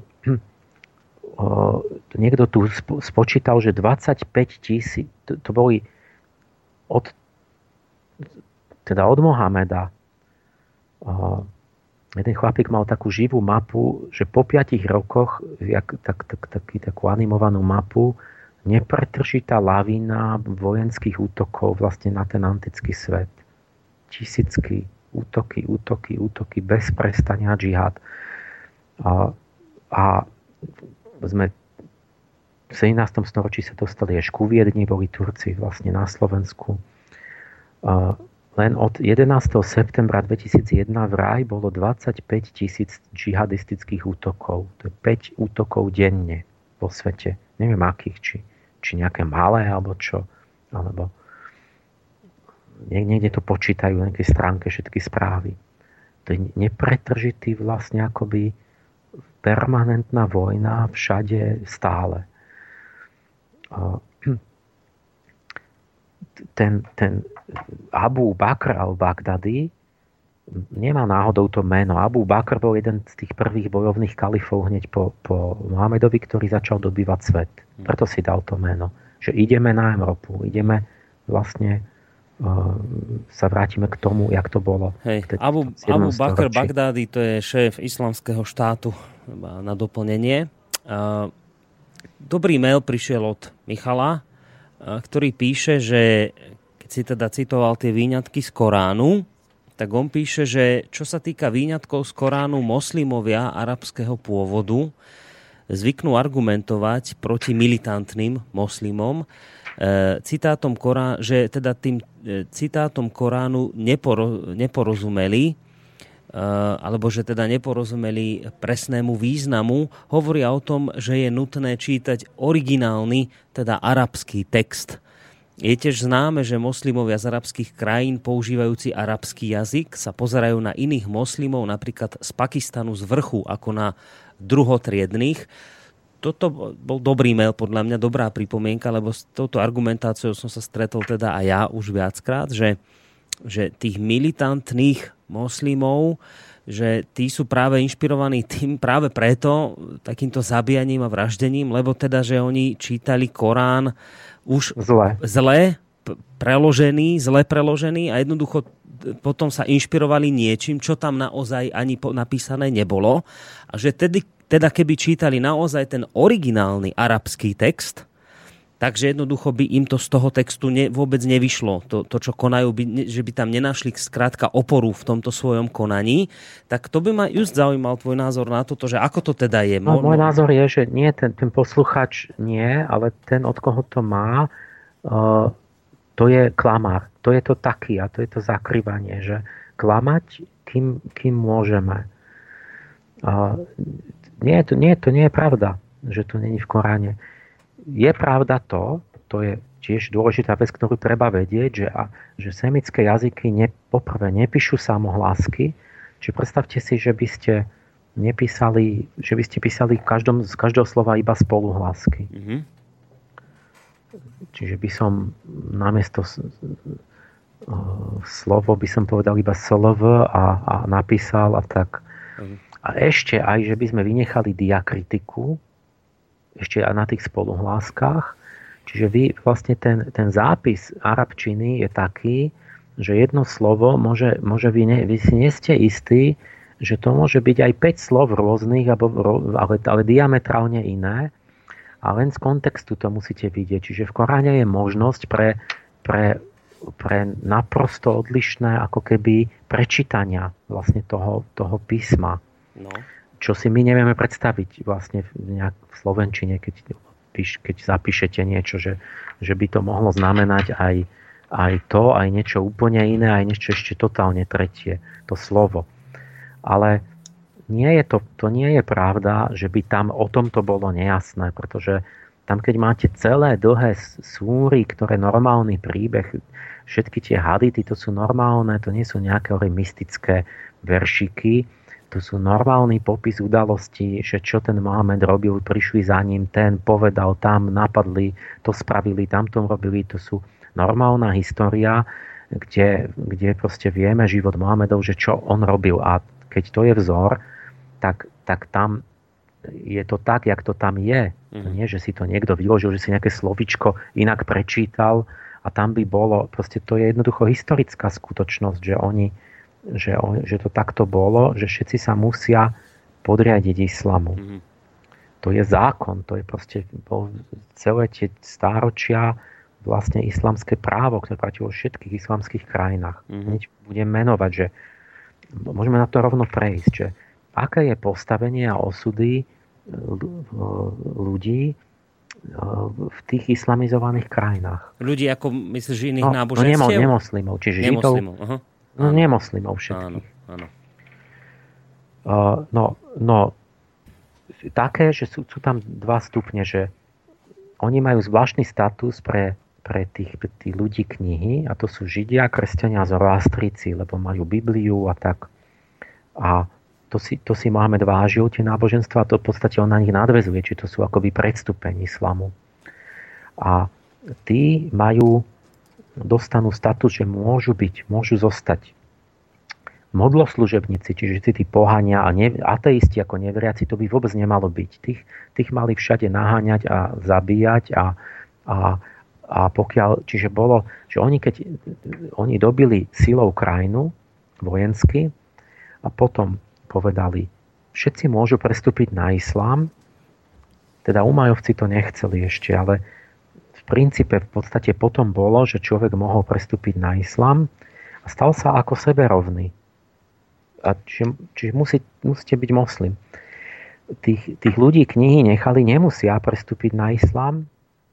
Môžete, nie, nemusíte, mm-hmm. ale potom uh, sa Mm, ja mám že tých, tých, tí môžu zostať, ale v nerovnom postavení, či ako takí druhorady občania v pozícii takého polootroka.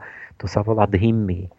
A e, dhimmi je, je, dhimma je zmluva s tými e, kresťanmi a židmi, a že majú právo na život, na majetok, na ekonomickú činnosť, môžu vykonávať aj svoju náboženskú prax, ale tak súkromne, utajenie, neverejne.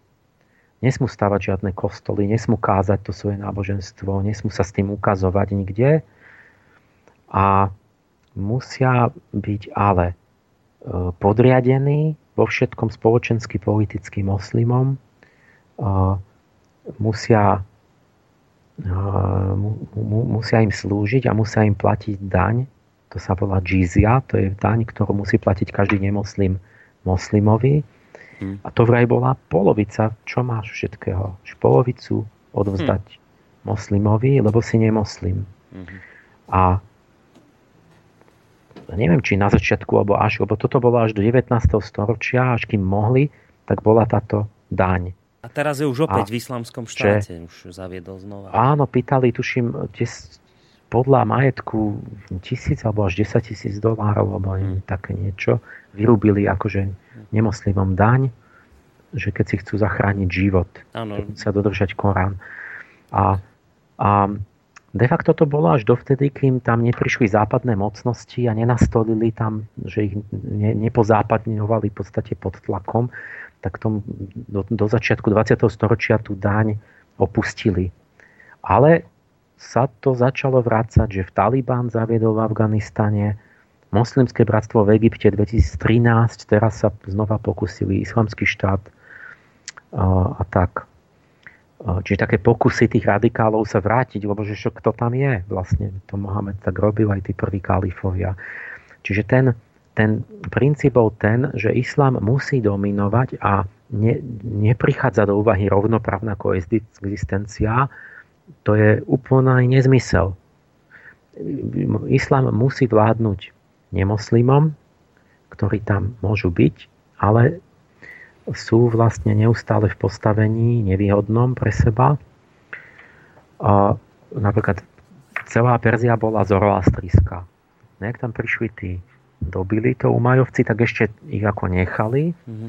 ale všetci museli platiť daň a boli edikty vlastne, čiže politicky bol edikt, že, že keď niekto chcel mať nejaké postavenie, nejakú funkciu, nejakú vedúcu a tak, keď chcel mať poddaných, alebo nejakého otroka, alebo niečo rozhodovať, alebo tak, no tak to mohli byť a moslim iba. Hm. Takže začali tí, tá, tí, tá, tá mestská nobilita a takto prestupovať na islám lebo inak nemali vlastne možnosť Hej, žiadnej kariéry. Mali z toho výhody, jasné. Alebo bol edikt, že predstav si, že si v rodine, máš bratov, sestry a tak rodičov.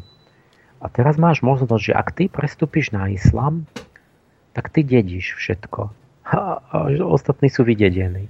Takže oni môžu byť usilovnejší, šikovnejší, hoci čo. Mm-hmm. A, ty, a ty budeš ten možno najhorší z nich a poviem, a, ale ja som mm-hmm. povedal tú formulku a mhm. všetko patrí mne.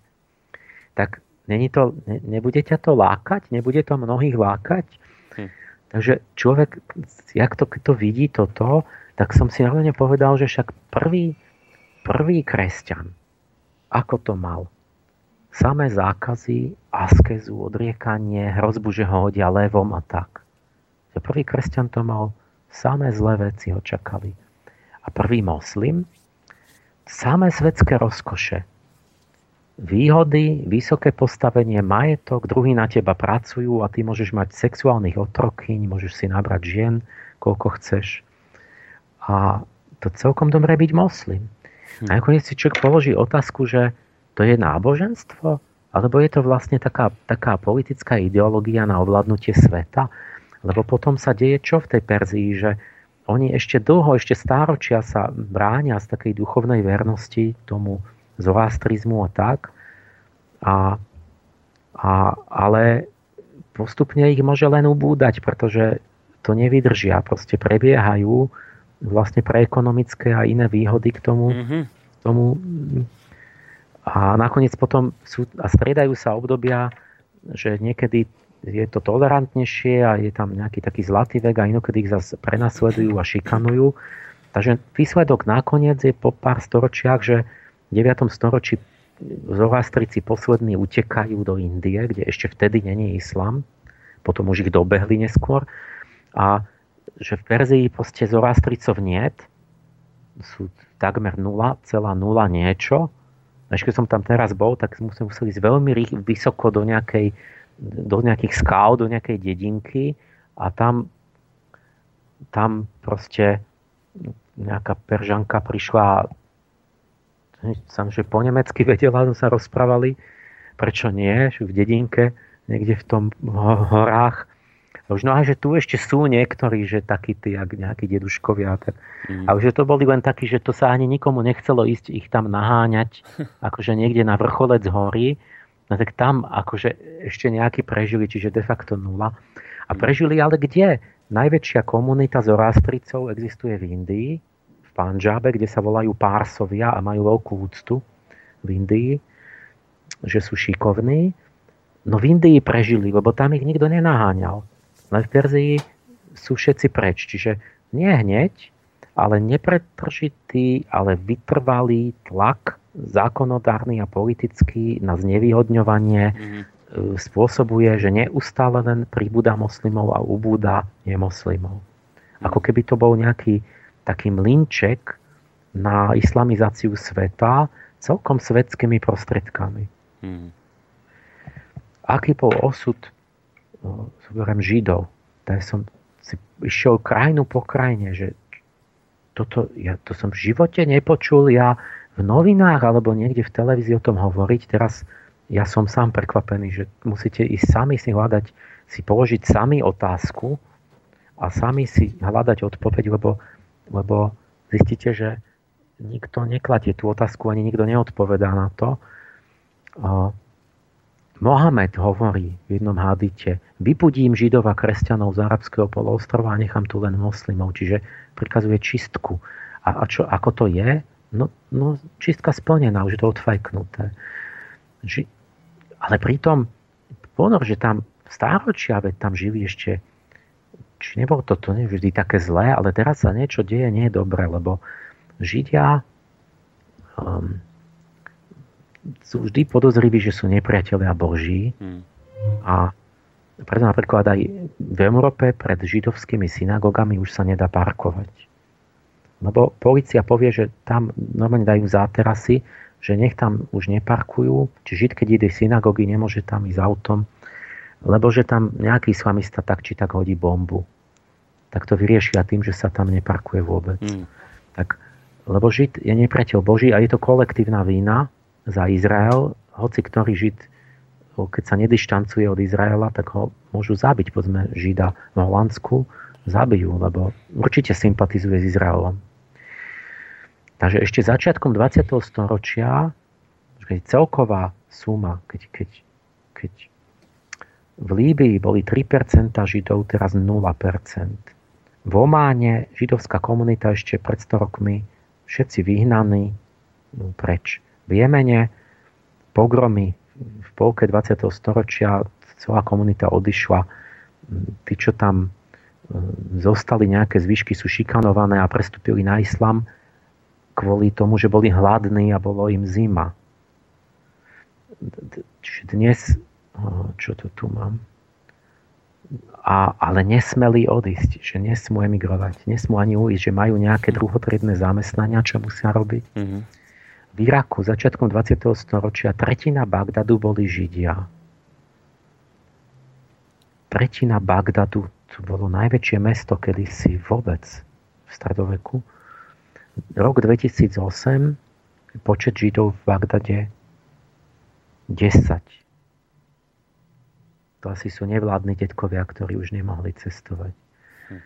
V Iráne veď dlho bolo tam židovská komunita od Kýra od 2500 rokov.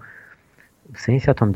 že bolo 80 tisíc, väčšina ušla do Ameriky, keď bola tá Chomejnyho revolúcia ale Irán je, je som hovoril, že taký ešte najrozumnejší a tak vlastne v Iráne ešte stále zostalo dosť, že tam mohli aj zostať a že najväčšia komunita Židov v islamskom svete je v Iráne. Čiže tam je to relatívne znesiteľné. Mm-hmm. Ale v Sýrii, že mali v 20. storočí pogromy, žili v strachu a tak ďalej. Synagóga v Alepe, ktorá tam bola 1600 rokov. No a už je tam islám dávno tak v 91. roku uh, neviem, čo sa s ňou stalo. Zniči, zničili ju, tuším. Tu, tu mám kopy poznámok. Ale že nesmeli ani odísť, až v 91. ich pustili. Čiže ich tam dusia, ale nesmú ani preč. V, Maroku pred druhou svetovou vojnou 22 tisíc Židov, teraz 2000. Maroko tam je osvietené knieža, veľmi tolerantný moslim, modernizuje a tak.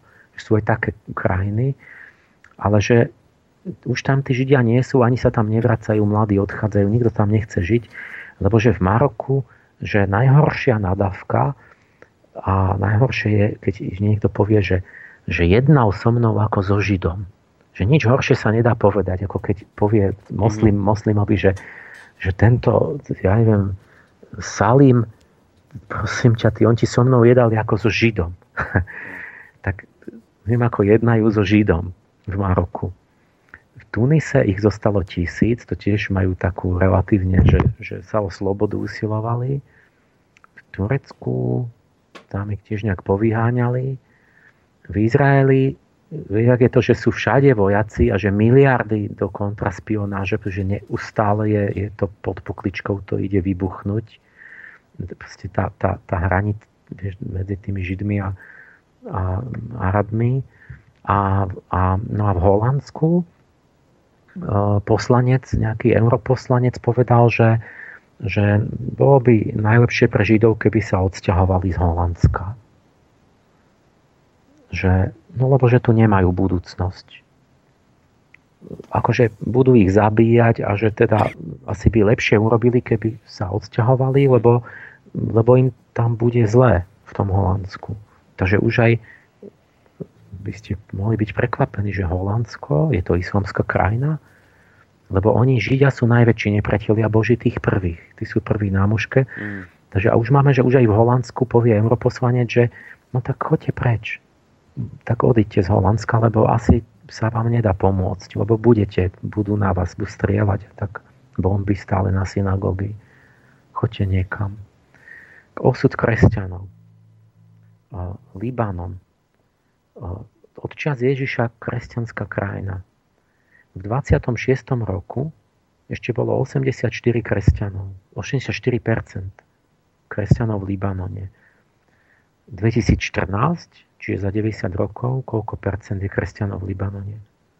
40% sú menšina. To sú maronickí kresťania. Khalil Gibran bol maronický kresťan je tretí najčítanejší básnik na svete. A jak to bolo? takto začalo emigráciou, že ak boli s Izraelom problém vojny, tak palestinci utekali. Po tej 48. 68. bola tá, tá jak sa volá, 5-ročná vojna, či, či 6-dňová vojna, či čo. 6-dňová, áno. Také, také utieklo pono, ako že pomoc, tak to je, že tam cez hranicu utekli do Libanonu, pono palestincov, že ich prichýlili akože utekajú z vojnovej zóny. A už v 75. roku rozputali občianskú vojnu, ktorá trvala do 90. roku. A bomby a bomby a bomby, bolo stále Bejrút v našom detstve, že vybuchla bomba, až kým sa nevzdáte. Až kým im nedali v Tajfe dohoda v 89. až potom bol mier, keď im povedali, dobre, môžete tu vládnuť, je to vaša krajina. Tak urobili im presne, že presne polovica parlamentu je zarezervovaná e, moslimskí poslanci. A e, ja neviem, čo takéto, takéto akoby, hmm. že zabezpečená vláda moslimov, pretože nás je tu väčšina, je to naša krajina. Dovtedy tam bolo opačné, že kresťania povedali, my sme tu tradične, to je naša, vy ste tu prišli a bolo, že kresťanský prezident má byť a takéto na moslimovia povedali v 75. tu bude stále tec krv, kým neurobíte to, čo chceme. Lebo my sme tu, my tu chceme proste tú krajinu akože spolu vládnuť a tak. Čiže to nie je žiadna náhoda, že tu, že Kosovo, my sme vedeli, keď ja som ako 10-ročný chlapec kvázi akože vedel, čo bude. V tom zmysle, že ak chodili tu tí juhoslovania, sme kamaráda, svoj Ainizar, a ten proste prišiel, to tam Kosove, tí kosovskí Albanci, to je, on sa tam zavre s troma ženami a za 20 rokov vidie odtiaľ 20 detí. A že to skončí akože katastrofou. Hmm.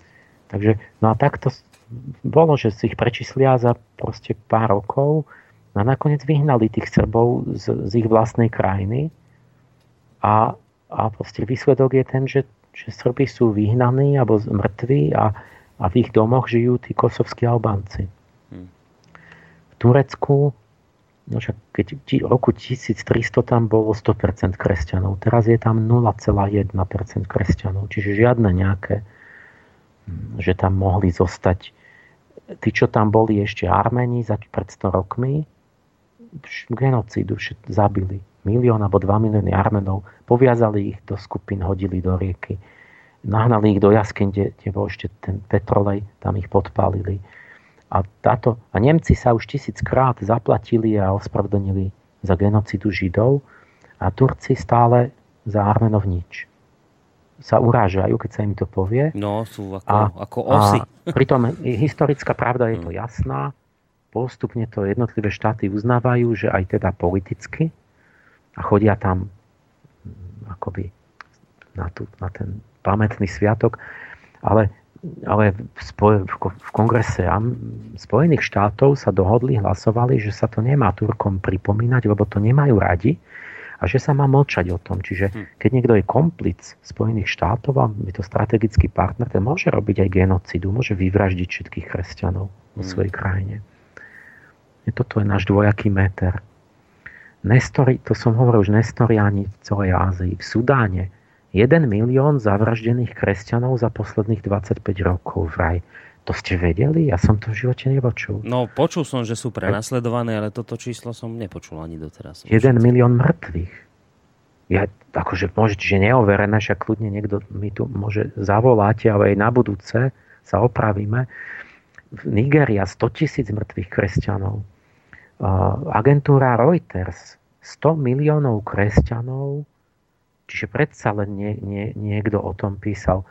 E, sú vystavení perzekúciám islamských ozbrojencov. 100 miliónov kresťanov. Čiže najväčšia diskriminácia, perzekúcia a genocída a toto. Ale nepočujete o tom ani slovo v médiách. Čudné. A že tam ani reportéri nechodia, lebo že povedia, že tam nechoďte. Tam nedostanú povolenie, čiže to ani, my tam ne, ne, nerobíme reportáže tam, kde tam tí ozbrojenci tých 100 miliónov kresťanov. V Iraku bolo 1,5 milióna kresťanov nedávno A teraz ich je 450 tisíc. 1 milión vyhnali z domovov. Len nedávno teraz, hm. v posledných 10 ročiach. To je, to je totálne Cyprus. V 74. roku nedávno tur- turecká armáda vtrhla na Cyprus, vyhnala 200 tisíc kresťanov zo severného Cypru, zničili a roz, rozbili všetky kostoly kresťanské. Či normálna čistka. A nič o tom, ako OSN to neschválilo, že ako nesúhlasíme s tým, ale inak nevadí. Amerika dodala zbráne, už predtým mali také výhody, si predstavte, že bolo 18% iba moslimov na Cypre, čiže 82% kresťanov, ale tí moslimovia mali právo vetovať všetko v parlamente. Kde ja, keby som mal 18% na Slovensku, by som mal vetovať kompletne celé Slovensko. A to by sa mi nepačilo, tak by som ešte vyhnal všetkých, tí, čo nemajú moje náboženstvo. A to, toto to sú historické a súčasné a zdá sa, že teraz boli rôzne obdobia, že teraz sa to pritvrdzuje a že je to stále horšie, že je nejaká isl- vlna islamizácie a že začína byť veľmi zlý osud vlastne tých nemoslimov v moslimských krajinách a, a, a prídeme k tomu, že aj v Európe pre nemoslimov začne byť zač- veľmi zlé časy, nastávajú. No, prejdeme k tomu, ale teraz už naozaj si ideme dať e, hudobnú prestávku, lebo uh, viac ako hodinu, pomaly aj dve už budú, čo len rozprávame. Takže teraz hudobná prestávka a po nej budeme pokračovať ďalej. Keď som teda spomínal, že napriek týmto negatívnym faktom, ktoré tu doteraz odzneli, budeme si hrať predsa len dnes hudbu, ktorá je teda pochádza práve z moslimského sveta. No a po pesničke alebo tej, po tej hudobnej prestávke budeme pokračovať v našom rozhovore.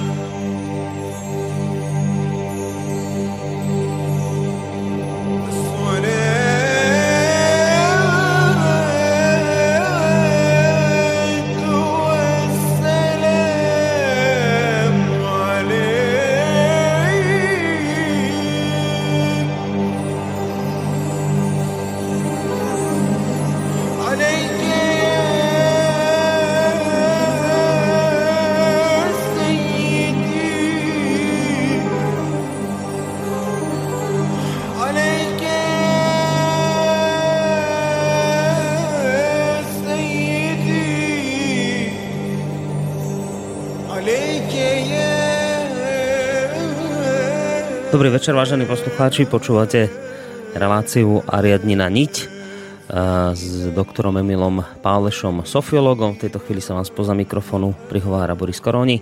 No a dnešná diskusia veľmi aktuálna. Uh, islám versus kresťanstvo, ale takisto aj iné náboženstva. Otázka toho, či môžu žiť v vzájomnej harmónii, spolu nažívať a ešte, povedzme, dokonca aj sa vzájomne obohacovať, alebo či nás čaká stred, konflikt, kolízia civilizácií. O tomto je dnes diskusia, ale samozrejme k odpovediam na túto otázku sa musíme dostávať postupne, pomaly. A keď pozerám teraz do mailov, množstvo mailov, Emil, súvisí práve s tým, čo si hovoril v závere pred pesničkou, e, že teda aké boli tie skúsenosti e, iných náboženstiev, ktoré sa zrazu nejakým spôsobom ocitli v moslimskom svete. A keď si teda tvrdil, že ani s Európou to teda nevyzerá dobre, tak množstva mailov, ktoré tu mám, sa práve na toto pýtajú poslucháči že čo teda Európa, či ju stihne podobný osud, či to, čo sa momentálne deje, ten prílev migrantov, možno chápať ako začiatok tohto istého osudu, e, ktorý už v minulosti postretol iné národy, iné civilizácie, iné náboženstva. Uh, no, áno, to, to my sa my, sa to len, môžeme len postupne dostať a toto, toto nám vyjde asi na, v ďalšej relácii, že začneme hovoriť to, jak sa islamizuje Európa. O, tak to vyzerá. Hmm. Hrozí nám áno, že my sa, my, sa, my sa ideme ocitnúť ako menšina v moslimskom svete, všetci Európania. O, ja keď som si už pred rokami urobil takú mapu, takú extrapoláciu do budúcnosti, mapu Európy, aké bude percento moslimov, tak vlastne to je tak, že mi vyšlo, že koncom tohto storočia bude posledný ostrov kresťanskej civilizácie. To nebude už, no neviem, Južná Amerika, neviem, ale tu v Európe, že bude už kresťanské bude ako väčšinovo iba Československo, Maďarsko, Polsko, Bielorusko a Pobaltie všetko dokola, celá západná, južná, severná, aj východná Európa bude už väčšinovo moslimská. Aj Rusko? A žiaľ, aj zo všetkých strán je to, lebo Rusi na tom nie sú o nič lepšie. Neviem teraz tie čísla, ale to je veľmi podobné, pretože oni majú z juhu e, všetky tie moslimské republiky a proste tiež im tam migrujú, že v Moskve sú milióny moslimov a tiež majú tu ten pôrodnosť a toto, čiže oni tiež majú hrozostrašné všelijaké predpovede, že, že neviem, za nejakú zánedlho bude väčšina bojaschopných mužov vo vojenskom veku vyznavači islamu a také veci. A, čiže aj odtiaľ, aj tam neviem, čo s tým mm. spravia. A, no hrozí nám, akože my sme keď budem hovoriť, ja toto poviem, že Benjamin Kúras napísal knihu, že jak zabiť civilizácii. Teraz to vyšlo. A ja som to preštudoval a to je nejaký emigrant zo 68., čo v Británii bol žurnalista a zaoberal sa tým dlho. A je to kritické, proste, že, teda kritické hlavne, že, že my de facto sme sa rozhodli spáchať samovraždu ako západná civilizácia, tak, že vlastne podporujeme islamizáciu a tým zánik vlastne tej demokracie tradičnej. Ale už názor, nenázor, on to je plná kniha iba samých udalostí a faktov a čísel, že z toho, keď si povieme, to si na budúce vyjde aj mnohé iné, akože starosta Berlína, marsejská starostka, tak, uh, tak uvidíme akože dramatický mm. obraz toho, že čo sa deje. Dobre, o tom, ale teda budeme hovoriť v tej ďalšej relácii. Toto sa už zrejme dnes e, tohto nestihneme dotknúť, lebo aj tých mailov je tu veľmi veľa. Ale poďme sa možno v tom našom rozprávaní posunúť trošku ďalej, keď si teda porovnával to kresťanstvo a islám. Tak tam si spomenul takú zaujímavú vec, že aj kresťanstvo má svoj starý zákon, že ho teda označujeme za svetú knihu, hoci sú tam teda jazykom moderných ľudí, by som povedal, riadne zveriny. Teda otínanie rúk a aj neviem čo, oko za oko, zub za zub, teda že vraždenie, ospravedlňovanie, zabíjania. Celý starý zákon je proste jedna krvavá, krutá kniha.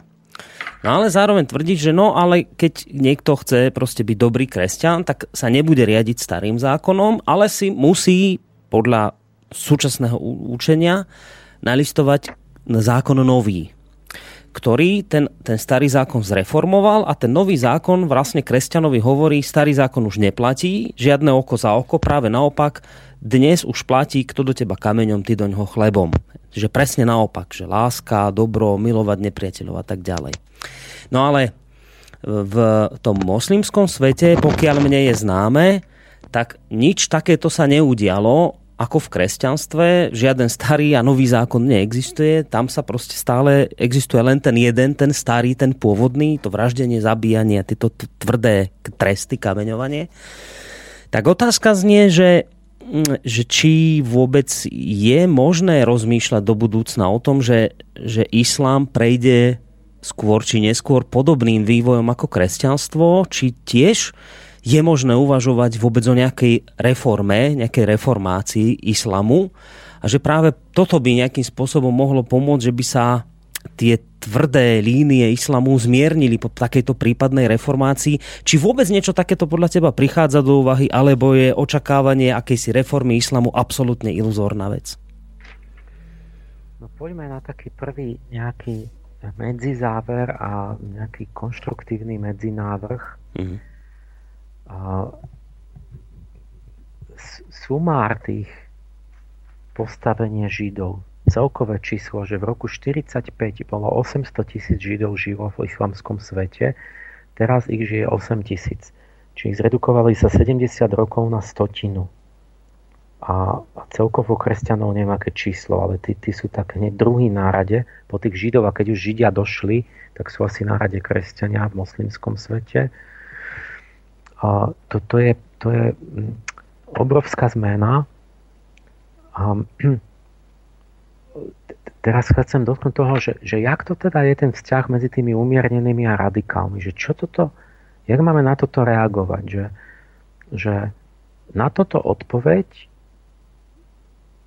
Ani ja neviem, že prečo sme o tom absolútne ticho, že a asi je toto rozhodnutie tej, že samovražda kultúrna, že my vlastne sa ne, už neozývame, keď nás ako likvidujú, ale z posledných zvyškov síl, ktoré máme, bránime vlastne tých, tých, tých, tých radikálov všade po Európe, lebo európske súdy rozhodujú, že, že moslimov chránia, ktorí chcú zabiť kresťanov, ale tých pokutujú a tak, ktorí, ktorí akože protestujú proti tomu. Čiže tí, ktorí sú za demokraciu a za slobodu ešte vyznania, tak tým dávajú všelijaké pokuty a väzenia asi je to proste je to trest Boží za, za, za to, že sme duchovne stratili. Proste to je ten môj hlavný zákon, že proste keď niekto stratí duchovný cieľ a vlastne nemá nič vyššie, tak on vlastne sám patrí, aby zanikol. Neviem, ako to mám inak vysvetliť. Čiže moja odpoveď by bola, je jednoduchá, jasná, že treba trvať na, aj Kurasová odpoveď, on to tam má, treba trvať na dôsledne na reciprocite v náboženskej slobody, e, náboženskú slobodu za náboženskú slobodu. Proste islám v Európe nech má náboženskú slobodu, výmenou za to isté, že kresťania budú mať v islamskom svete náboženskú slobodu a židia, e, keď teda oni ich vyháňajú a likvid, keď ich, keď ich vyháňajú, tak my vy, vyženíme moslimov z Európy. To isté. Akože, jak chceš, akože keď to myslíš, že to je správne, tak potom, potom buďme aj my, dobrí moslimi, tiež vyženíme. No, a keď ich oni zabíjajú, tak my by sme ich ako vlastne mali zabiť, ale stačí, keď ich vyženieme. A nie, není to dobrý nápad, ako čo to proste, akože oni, oni vlastne nás vyženú vlastne preč, akože našich nejakých proste bratov vo viere a, vyznávajú vlastne netoleranciu náboženskú a my tolerujeme netoleranciu, čo, čo vlastne je úplne nesprávne. My by sme mali postaviť islám mimo zákon. O, to zopakujem ešte raz. Islám v Európe patrí mimo zákon. Teraz hovorím totálny horor, že totálne, to neviem ani, či to niekto povedal. Toto. No musíme, lebo to je to, aký rozdiel medzi nacizmom, komunizmom, ste totalitná ideológia, ktorá vyhlasuje, že vlastne chce dať do nerovného postavenia, ak vôbec nechá prežiť nemoslimov. A keď nie, nemusíme, ja ho, ja ho zákonne povolím, toho, tých moslimov, kľudne môžu tu byť, ale však zrieknite sa toho, však prestante vyhlasovať, že chcete likvidovať nemoslimov a tak. A, a zostaňte tu. Čiže, čiže zostaňte, ale majte, reformujte si ten islám. Dajte preč proste tie totalitné, vlastne násilnícke z toho e, vyznania a, a môžete tu byť, ale keď nie, tak to nemôžeme tolerovať. Proste my nemôžeme s tým súhlasiť. Tak, a ani s tým, že tam doma to robia lebo potom patrí to isté im podľa rovnakého metra. Nemôžeme byť tolerantní k netolerantným. Nejaké rabinské príslovie hovorí, že ten, kto je láskavý k neláskavým, bude neláskavý k láskavým. To není môj kamarát. Proste, aby ja som bol láskavý k, k tým zlým a tým pádom musím byť vlastne zlý na dobrých. Tak to, to, to, to, to, to sa mne nepáči. Čiže čo chcem. A teraz príde ten bod, že jak je to teda, že ten vzťah medzi radikálmi a umiernenými, že ja vlastne tu hovorím, že vlastne umiernených by som mal dať mimo zákon a im niečo vyčítať v Európe za to, že sa dejú nejaké veci aj tam, aj tu. A zatiaľ je to tak, že sa mi zdá, že aj všetci tí intelektuáli, aj halíkovia, že to tak nejak zdôrazňujú, že, že, nedáva, že oddelujte to, nemiešajte to, že vlastne tí umiernení, tá väčšina moslimov nemá nič spoločné s tými zločinmi a s tým radikalizmom. A to je, toto proste takto nejde. To je, to je také isté, ako keď my sme povedali, že, že ja neviem, že Nemci nemali nič spoločné s holokaustom, alebo že my sme nemali nič spoločné s komunistickým zabíjaním No samozrejme, že sme všetci mali s tým spoločné to, že sme všetci slúžili, pomáhali, pri najmenšom pasívne tolerovali. Okrem čest výnimkám, ktorí povedali náhlas, že nesúhlasím s komunizmom, nesúhlasím s nacizmom, ale to bolo málo. A väčšina bola, že tak vie, že nechci to odo mňa, ja mám rodinu a však vie, že to tak chodí, je to tvoja chyba. Nemal si sa ozývať, tak teraz ideš do väzenia, nechci, aby som ti pomáhal. Čiže jaký je vzťah medzi tou väčšinou a tými radikálmi?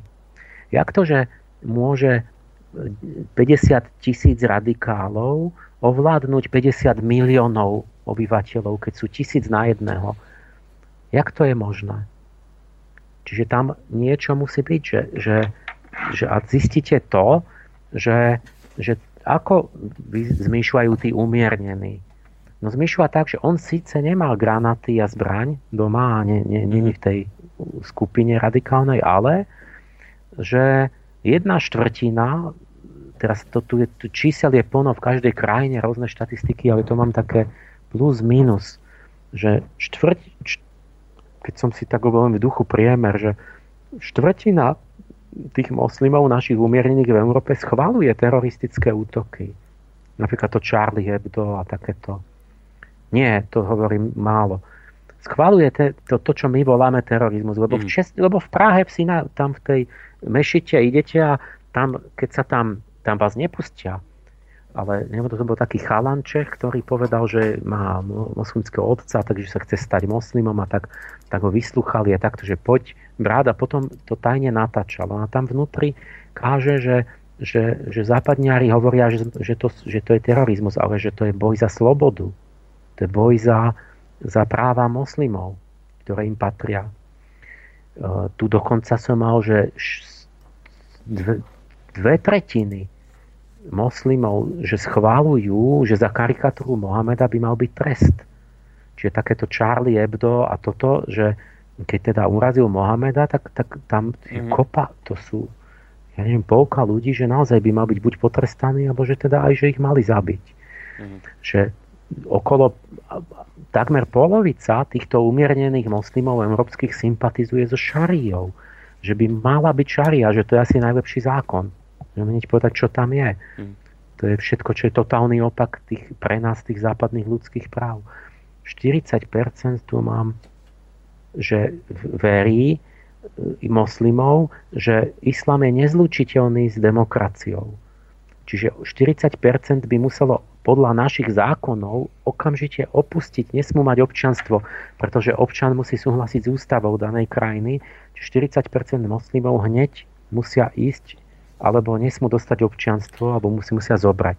Tieto čísla, ktoré hovoríš, Emil, to sú odkiaľ tie čísla?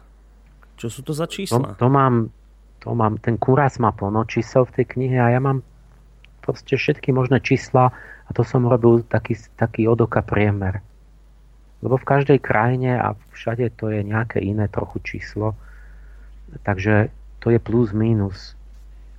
Ja len keby sa niekto odvolával na hodnovernosť týchto tvrdení, týchto čísel, ale... týchto zdrojov, tak že, že tak nech, si, sú. tak nech no. si to sám overí a nech povie, že to je inak, alebo čo. Hmm. Však toto, ja ani sa tým nezaoberám, pretože, pretože není treba hodnovernosť, že to je plno tých údajov, tých štatistik. Nájdete to hneď určite na webe. Hmm toto je ten problém, že vlastne áno, hrstka radikálov nejakých 0,5%, ale v podstate ich polovica nejako viac menej pasívne buď podporuje, či alebo toleruje, alebo vlastne súhlasia, že tá, tá, tá šaria, ten Korán, ten islám, že to je jediný správny systém. Čiže vlastne tá, tí radikály korenia vlastne v zmyšľaní tej väčšiny proste to nikdy nie je možné, aby niekde niekto proste bol, keby, keby naprostá väčšina bola to odsudzovala a boli by proti a bolo by im jasné, že to je nesprávne. Mm-hmm. nemôže sa v nejakej krajine diať niečo, keď, keď tí ľudia sú zajedno, že to nie je správne. Takže tu si treba uvedomiť, že tam je spolu, spolu zodpovednosť, že to súvisí, že tí ľudia majú určitú kultúru, zmyšľanie a že oni, oni istým spôsobom schválujú tie veci v nejakej forme mm-hmm. a že vytvárajú to podhubie, kde potom vyrastajú aj tie najextrémnejšie formy. Čiže nedá sa to takto, že to je jedno, lebo, lebo no, už, už sa nejak opakujem. Už, už by to malo byť jasné, čo hovorím. Hmm. O, že v tom, v tom umiernenom islame je to veľmi otázne, že čo oni si myslia a že čo oni urobia, keď ich bude 50%. Obyčajne, keď sa to blíži k tej polovici, pri tretine začnú byť nepokoje, pri polovici sa dožadujú už vlády a keď ich je viac než polovica, tak chcú vlastne zaviesť islamské zákony. Čiže potom sa dá už iba podriadiť alebo viesť vojnu. A, tá, a teraz, aká je tretia možnosť? To je jedine tá, čo sa nejako dúfalo, že oni vlastne by sa mohli akulturovať, ako, že, že teraz vlastne sa zistuje, že sa to nedeje, že vznikajú tie enklávy, tie getá, kde vznikajú islamistany a kde vôbec neplatia zákony vlastne európske. Hmm. Vôbec tam nefunguje foli, policia, súdy a nič, platí tam islamské právo. A to sú veľkomestá, vlastne veľké časti veľkých miest európskych. Čiže to už sú vlastne súčasť islamského sveta, tie už sú vyňaté vlastne z, z, z kontroly akoby našich, našich štátov že môže dojsť teraz, čo s tým? Môže byť sa ten islám nejako vyvinúť a reformovať? A no, no, no.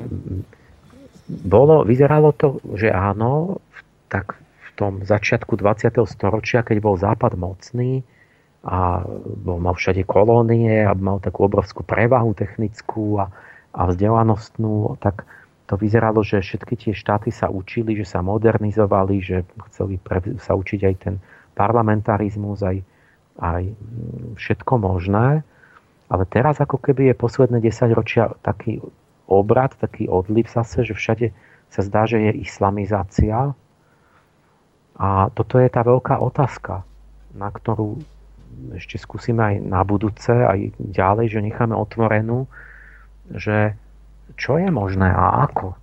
Že môže sa, lebo máme tie precedenci, že boli aj osvietené tie liberálne monarchie, tak jak je teraz v Maroku ten knieža v Jordáne, že boli také prozápadné. Irán bol úplne na ceste akože k sekularizmu a k takému západnému proste slobode. Boli de, pokusy o demokraciu, že v Pakistane, ja neviem, že to vyzeralo dobre v Malajzii, v Indonézii, že proste tam e, tí, tí Indo islamovia, že to tak akože sa zdalo, že to zlučiteľné celkom s demokraciou, že to ako vyzeralo dobre, že by to išlo. Ale potom také tie prepady, návraty zrazu, že Taliban v Afganistane a čo. No a vidíme, že za tým prsty, čo som hovoril s tým sovietským zväzom, že tam vlastne Amerika to ich, a, a takéto veci, že my sme si boli do toho zapletení.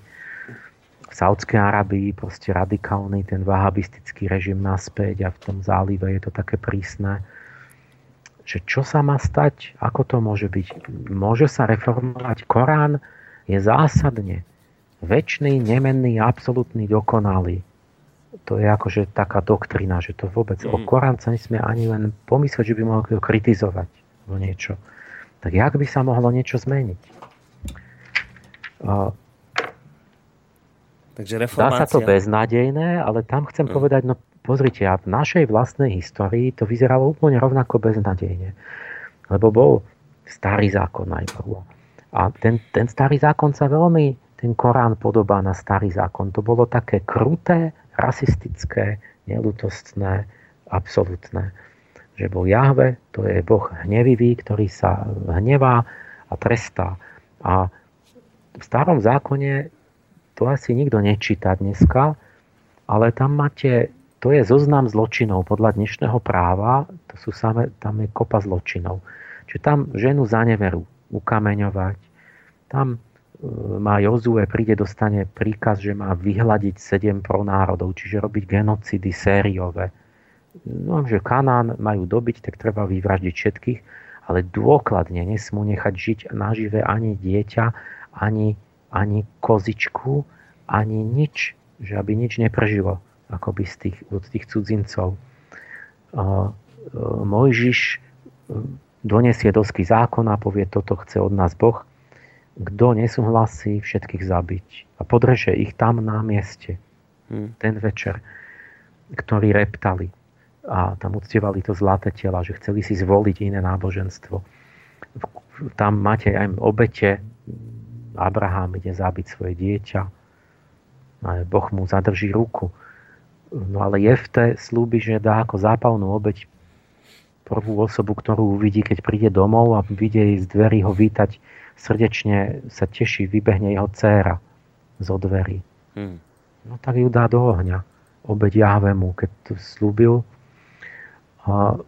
Také veci, že ja neviem, tam Pineáš vidí, že tam Žid mm, smilní s nejakou neviem s kým, s nejakou príslušničkou iného národa alebo niečo také tam robil vidí ho v stane, že som nejakou inou ženou. No tak zobere kameň a roztriešti mu hlavu. No a ten, neviem, ktorý už patriarcha ho po, potlapka po plesi. Dobre, dobre, dobre, synu. No. Porušil zákon. Uh, tam sú takéto tam tvrdé veci. Uh, strašná sranda bola, že jeden v Amerike, bol nejaké také show, nejaká taká sebavedomá tá redaktorka, to bolo všetko jasné. Povedal, že taká nejaká církevná, hmm. tiež taká doslovná nejaká kresťanka či čo. Že homosexuáli sú zatratení Bohom, lebo, lebo Leviticus, neviem koľko, neviem koľko číslo verša, že homosexuáli, to, to, to, to, to Boh ich sú, zatratil. A nejaký vtipálek, posluchač napísal veľmi vtipne, že že pani, ja som si to niekde odložil, že pani redaktorka, že vy ste taká múdra, vám všetko jasné a sa tak vyznáte v tom, tej Biblii, že ja vás hrozne obdivujem a že ale mne, ja som taký ešte, že mne to pomalšie myslí, že ja nemám jasné, že neviem si odpovedať na mnohé otázky, ale že vy určite mi pomôžete a ma usmerníte. A napísal zoznam otázok. A to všetko bolo, že verš ten a ten, že, že napríklad verš, neviem, Mojžišova kniha tá tá, Ehm, a že jak to mám aplikovať, že chcel by som byť dobrý kresťan podľa starého zákona, že susedia si robia barbecue party vedľa na záhrade si opekajú bravčové. A, a podľa toho a toho verša, to sa nesmie, že môžem, musím zvolať akože nejakú radu ako v tej obci a že spoločne ich musíme kameňovať, alebo môžem vykonať ich akože rozsudok smrti sám. Mm-hmm. Keď ich prichytí tam opekať, to barbecue. A ďalší, že, že chcel by som, rozhodol som sa obetovať jednu z mojich dcer ako zápalnú obeď Bohu, že ja neviem, že musím to, môžem to tak alebo tak urobiť. A samé to takéto otázky, taký zoznam, 5-10 takýchto otázok dal, samé vlastne ako trestné činy. Mm. A tu každému bol, že ako návod podľa starého zákona. A teraz my, predstavte, že my stále rozprávame, že starý zákon je sveta kniha od Boha. A aj pre kresťanov. A, a zároveň to máme v zákonoch, že sú to zločiny.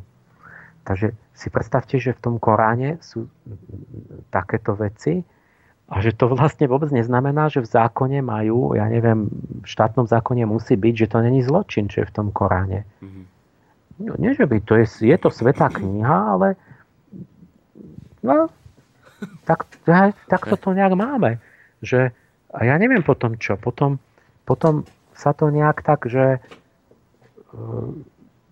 no proste je to tam, ale že ja, ja neviem, jak, čo mm. by povedali kňazi, že u nás nastalo to, že No oni by povedali, že však sa to reformovalo. Oni by povedali, áno, že však nový že, zákon, no, to je odpoveď. Áno, že to no. chcem, že u nás prišiel k tomu nový zákon a ten nový zákon ako keby prekryl, nahradil, že síce nezrušil, ale nahradil teda ten, ten, ten zákon oko za oko odpuštením a takýmito vecami. Hmm.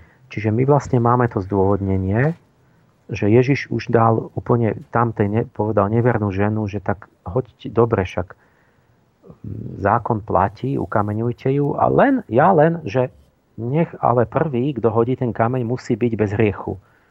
No tak vlastne ju pustili. A a t- takéto veci, že ale môžeš odpustiť a, a to. A čiže my ako máme na to náboženské zdôvodnenie akoby premenu toho mhm. náboženstva od, od starého k novému zákonu. A mhm. plus máme ďalšiu potom vlnu, že reformácia vlastne od katolíctva k protestantizmu. A tam sa vyvojovalo sloboda svedomia, že môžem podľa vlastného svedomia čítať a interpretovať Bibliu. A že má byť sloboda význania, že, že môžeme to... U nás bol edikt Storty, to som možno nehovoril, že prvýkrát bola taká, že náboženská tolerancia v 16. storočí oficiálna. Že, že teda môže mať rôzličné tie, tie, tie odnože akoby kresťanstva, že ako to kto chápe. A, a nakoniec k tomu ešte prišlo to osvietenstvo, ktoré úplne to dalo, že sa treba akože rozumom proste ísť na to a nebyť fanatik vôbec. Čiže u nás došlo k nejakému vývoju toho kresťanstva k tomu, že, že prešlo k takej úcte k životu, k tolerancii, k slobode vyznania a, a žili sme a mali sme hodnoty až to nejako prešlo, sa to prešvihlo až tak ďaleko, že sme po tom osvietenstve aj potom už aj stratili tie hodnoty. Ale napríklad v čase tej protestantskej reformácie, tak bolo, aj brali vážne náboženstvo, ale aj dovolovali si vybrať ľuďom náboženstvo.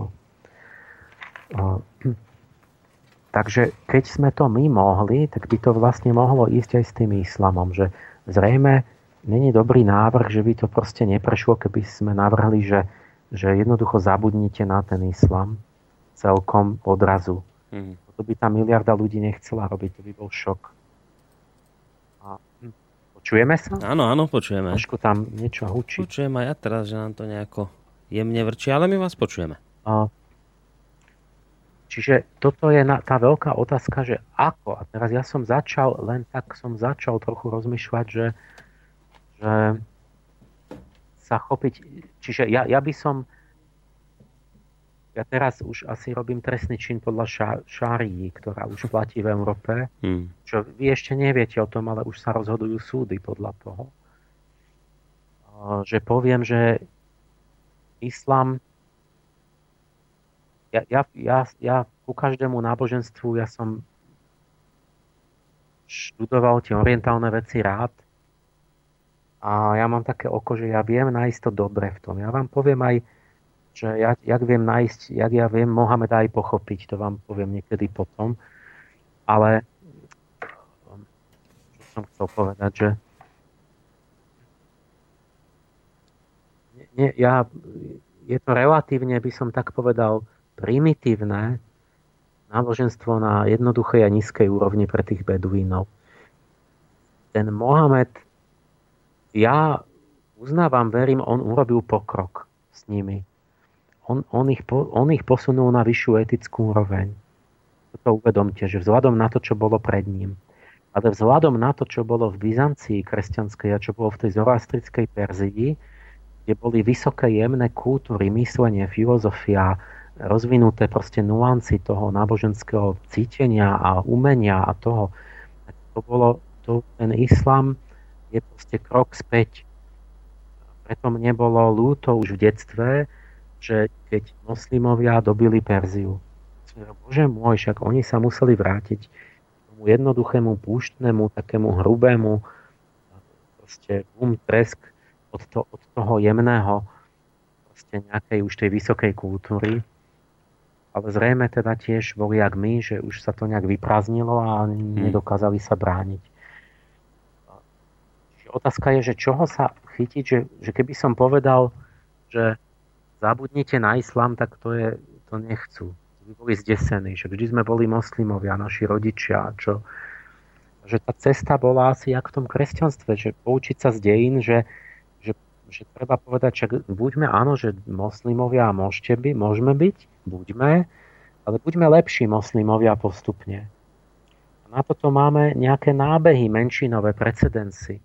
Jeden bola celá tá relácia o Iráne, že ja vlastne, preto ten Irán ma, ma, ma zaujíma, že je tam ten veľký predel, že áno, to je všetko moslimský svet, ale je veľký rozdiel arabský moslimský svet a indoeurópsky moslimský svet.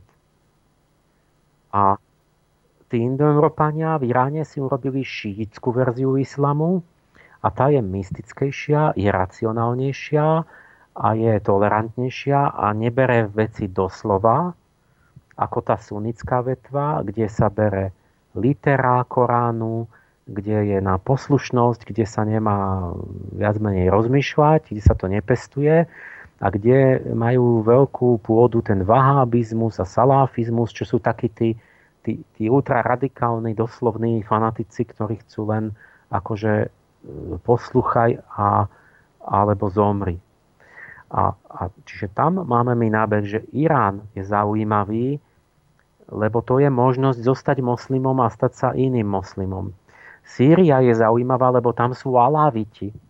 Preto tam je toto celé aj teraz, že to sú iní moslimovia. Nie je to menšina, oni sa dívajú na veci inak a preto v Sýrii to bola veľmi dobrá krajina. Oni tam žili veľmi e, tak inteligentne, európsky a slušne a to bolo také, to by šlo veľmi dobre.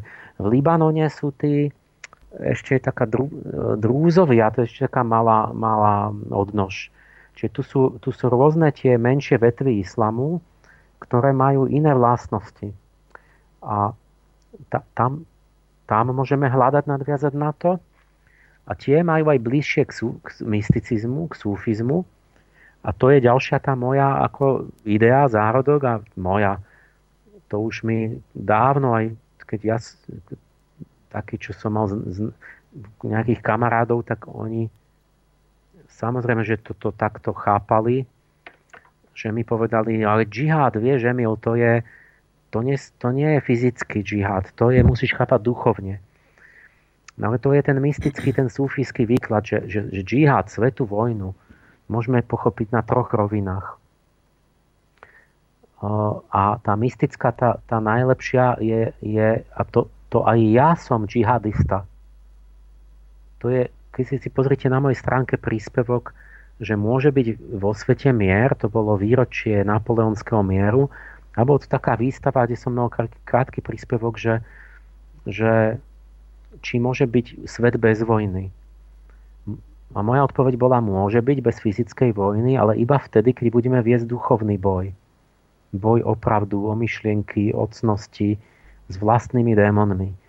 Čiže Sufi, ten mystik, tú, tú, tú hudbu, čo si púšťal, sa volá ohnivý, ohňový tanec, hmm.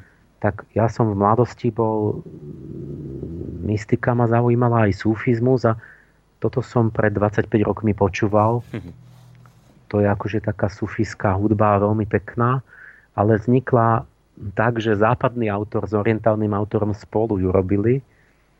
Čiže ako keby také islám sa. Mm. Z, z, z, zosnúbený so západom mm. dá peknú hudbu, inak by nebola taká pekná. A t- toto je tá možnosť, no len je takto, že, že to brať, že ten, ten, ten džihad, a je to v tej tradícii, v tej sufiskej, len mystici boli vždy ako taká, taký, taký, taký pramienok, ako malý medzi tým v tom mori tých, tých radových veriacich, ktorí, tých más, že chápať ho psychologicky, vnútorne, morálne a duchovne, že džihad je boj proti vlastným slabostiam charakteru, proti e, za seba zdokonalenie. Že predovšetkým bojujem proti zlu v sebe a potom až vonku. Keď nebojujem so zlom v sebe, tak si mi to premieta von na všelijaké skupiny, ktoré obvinujem, že oni sú tí, tí, tí synovia diabla, a, lebo to je proste projekcia psychologická to je najlepší výklad. Má jednu zlú vlastnosť, že to vyžaduje kultiváciu, pochopenie, filozofiu, psychológiu. A keď mám široké, úplne nevzdelané, negramotné, hladové vrstvy, stovky miliónov, tak je otázka, že či oni môžu byť tí sufisti a filozofia tak. A hm. preto by sme nemali my to tam rozvracať, lebo, lebo keď mám fakt hladných a nevzdelaných, tak potom už je to aj naozaj aj jedno, či je to islam a neislam, pretože to sú nejakí ľudia, ktorí jednoducho chcú um, alebo nevedia ani inak, než násilím. Hmm. Alebo nejako takto, že oni ani nie sú schopní, to je tá tragédia potom. Že tam stačí málo, to ako keď škrtnete zapalkou v kope sena, aby vyšiel nejaký taký Bagdady, nejaký takýto, ktorý ja vás povediem a ideme, ja neviem čo, zbíjať a budeme takto žiť. A, a, čiže druho, druhé vý, výklad ešte taký priateľný, že, že Maroko, Dubaj, uh, sociologicky, že, že je to úsilie v komunite proti zločinu, o súdržnosť, o jednotu, že zápasím v tej komunite istým spôsobom, že uh, proti nejakým negatívnym javom alebo nejakým ne, ne, nemravným javom a tak, ale potom ten najhorší výklad je politicko, taký politický, že džihad znamená vlastne politický boj za dobývanie a, a vlastne porazenie iných štátov a, a jednoducho dobývanie území ďalších, ktoré si podrobíme, vydrancujeme, zotročíme a že sa musia podradiť Božej vôli, a, alebo to chce Boh a tak ďalej. A mu, No a t- tú Božiu vôľu e, poznajú iba ulama, učenci. No. E, čiže to, to je taký, že vnútri toho islamu musíme začať ho ako poznávať, musíme začať hľadať v ňom to dobre, vidieť to dobre, lebo týmto podporíme.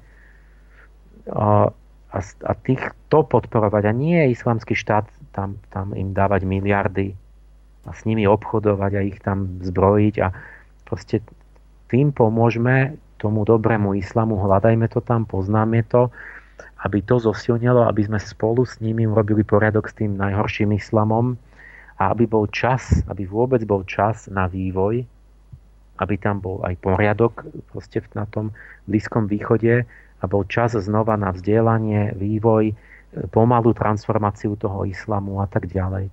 Len tu je ešte jeden dôležitý bod a tomuto sa asi budeme venovať viac možno v tej ďalšej relácii, že keď aj tu hovoríme o potrebe akejsi reformácie islamu, tak zase, keby to počúval v tejto chvíli niekto, kto žije na Slovensku a vyznáva islám, moslim povie, a to vy nás budete poučať, vy, západný svet, veď sa pozrite, kde ste sa dopracovali, ako vyzeráte dnes, veď vymierate. Presne tak, ako to hovoril v tých úvodných slovách e, spomínaný katolícky kňaz Petr Pidha, že tam sa vlastne na to vždy naráža, že oni konec koncov hovoria, veď ale veď, veď my sme tí, ktorí ešte Boha máme a vy ste ho už stratili na západe, veď vy už nemáte žiadne cnosti, veď pozrite na seba, my sa ešte nazývame brat, sestra tu, ale vy ste rozhádaná banda sebcov. Pozeráte na seba, hedonizmus, láska k peniazom. Toto chcete, aby sme takto dopadli ako vy? Že, že, že tu, čo, čo tým chcem povedať, že my tu máme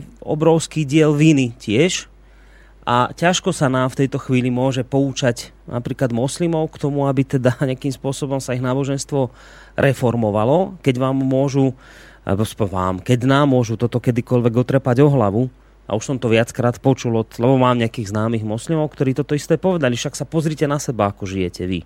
Hej? Že, no, že to je presne. Áno, ale ja s ním budem súhlasiť, lebo ja som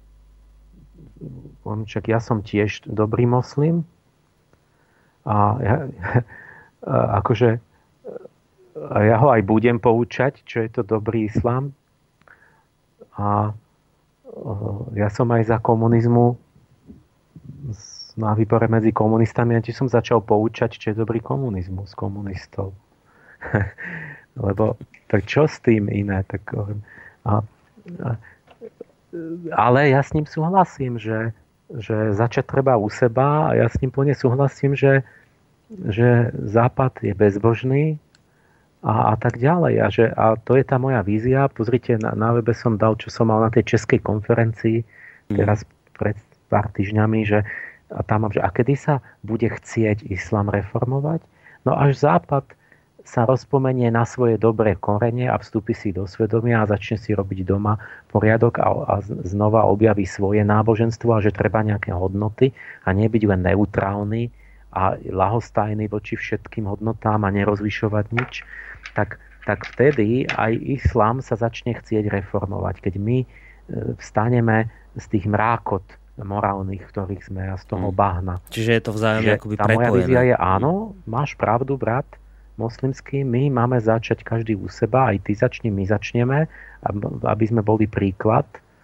A, a potom verím, že aj vy začnete e, a môžeme sa aj navzájom poučať, ale, ale hlavne svojmu máme rozumieť a svoje ideály dodržať. My, my sme úplne opustili to naše, tu naše dobré tradície, proste západné, ktoré sme mali.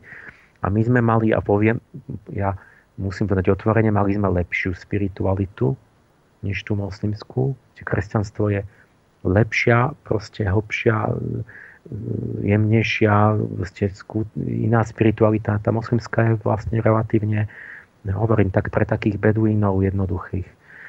A, ale sme si ju stratili, sme, sme ju proste si sami, sme si zavreli, sme si tým sami seba spáchali duchovnú semevraždu. Mm. A buď zanikneme, alebo ju znova objavíme a ešte sa zobudíme a bude nám, eh, tak poviem, budeme vďačiť možno nie prvýkrát v histórii za oživenie kresťanstva proti tlaku lunárneho náboženstva, vlastne islamu. Lebo tak už bolo viackrát v histórii. Hmm. Tak dúfam, že to povedie k prebudeniu západu a potom aj k nejakému eh, vlastne takému očistnému pohybu tam vlastne v tom, v tom tom moslimskom svete. Hmm. No, vychádza nám to tak, teraz pozerám na hodiny, že máme zhruba pol hodinku do konca relácie a dosť veľa mailov k tejto téme, tak by som navrhoval tak, že dajme si teraz jednu pesničku opäť z tej, z tej skupiny, ktorú sme si hrali pred chvíľkou a po nej by sme mohli odpovedať v tej záverečnej uh, polhodinke na poslucháčské ohlasy. Môže byť? Áno, áno. Dobre, dobre, tak poďme po pesničku a, po nej teda pôjdeme na vaše maily.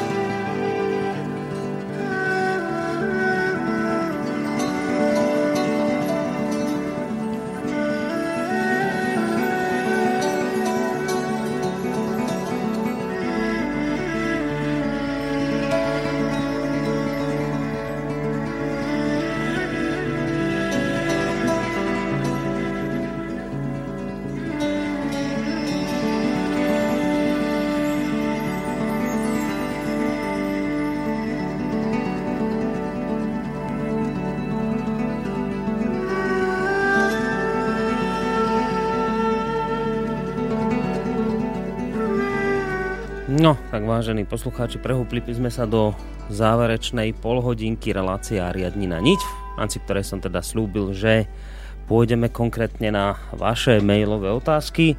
Emila, hneď v úvode poprosím, ak by sa dalo čo najkračšie na ne odpovedať, lebo je tu skutočne tých otázok dosť veľa, tak aby sme stihli z nich zodpovedať čo najviac. Poďme hneď na to. Miroslav píše, chcem pripomenúť, že prvé hadity, teda po slovensky sú to výroky proroka Mohameda, boli napísané až 200 rokov po smrti Mohameda.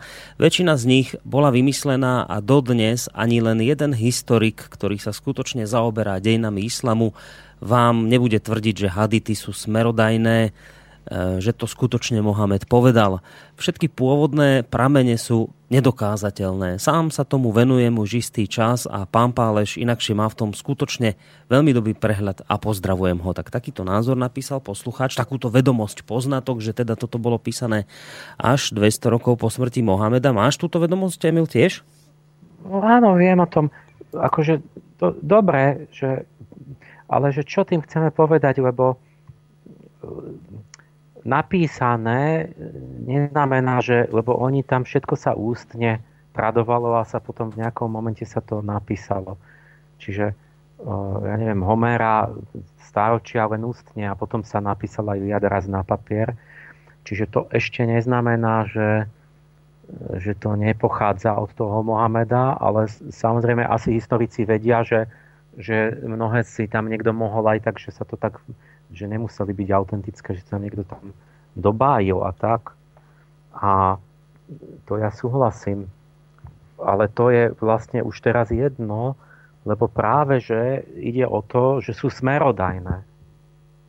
Môžu byť nepravdivé, možno tam sú aj nejaké nepravdivé veci, ale práve, že sú smerodajné pre moslimov, že oni to berú ako naozaj veľmi, že to je tak, že to je pravdivé. A potom sa tým riadia. Dobre, ďalší mail. Často sa spomína právo šaria, píše Marek. Vie pán Páleš vysvetliť a vymenovať, čo patrí do šárie?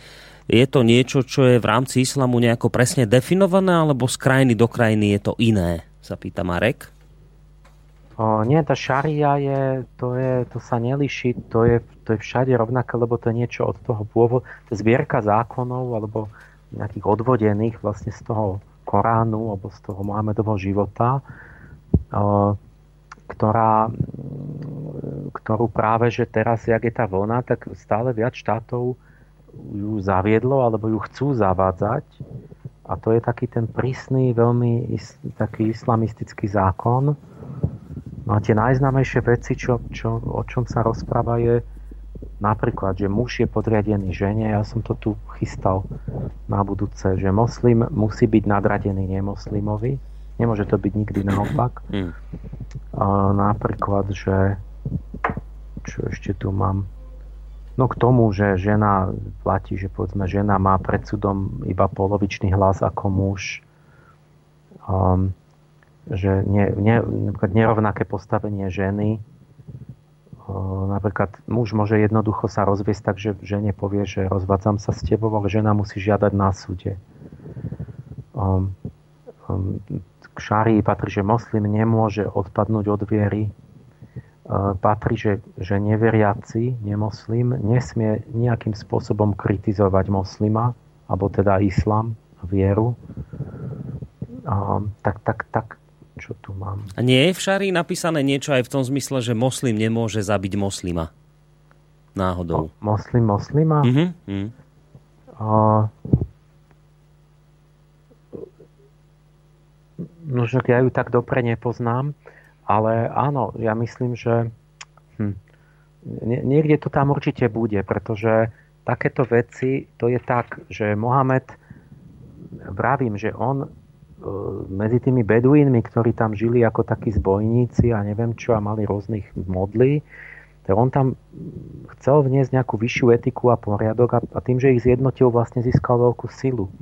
Takže on vlastne dovnútra tej komunity dáva mravné prikazania.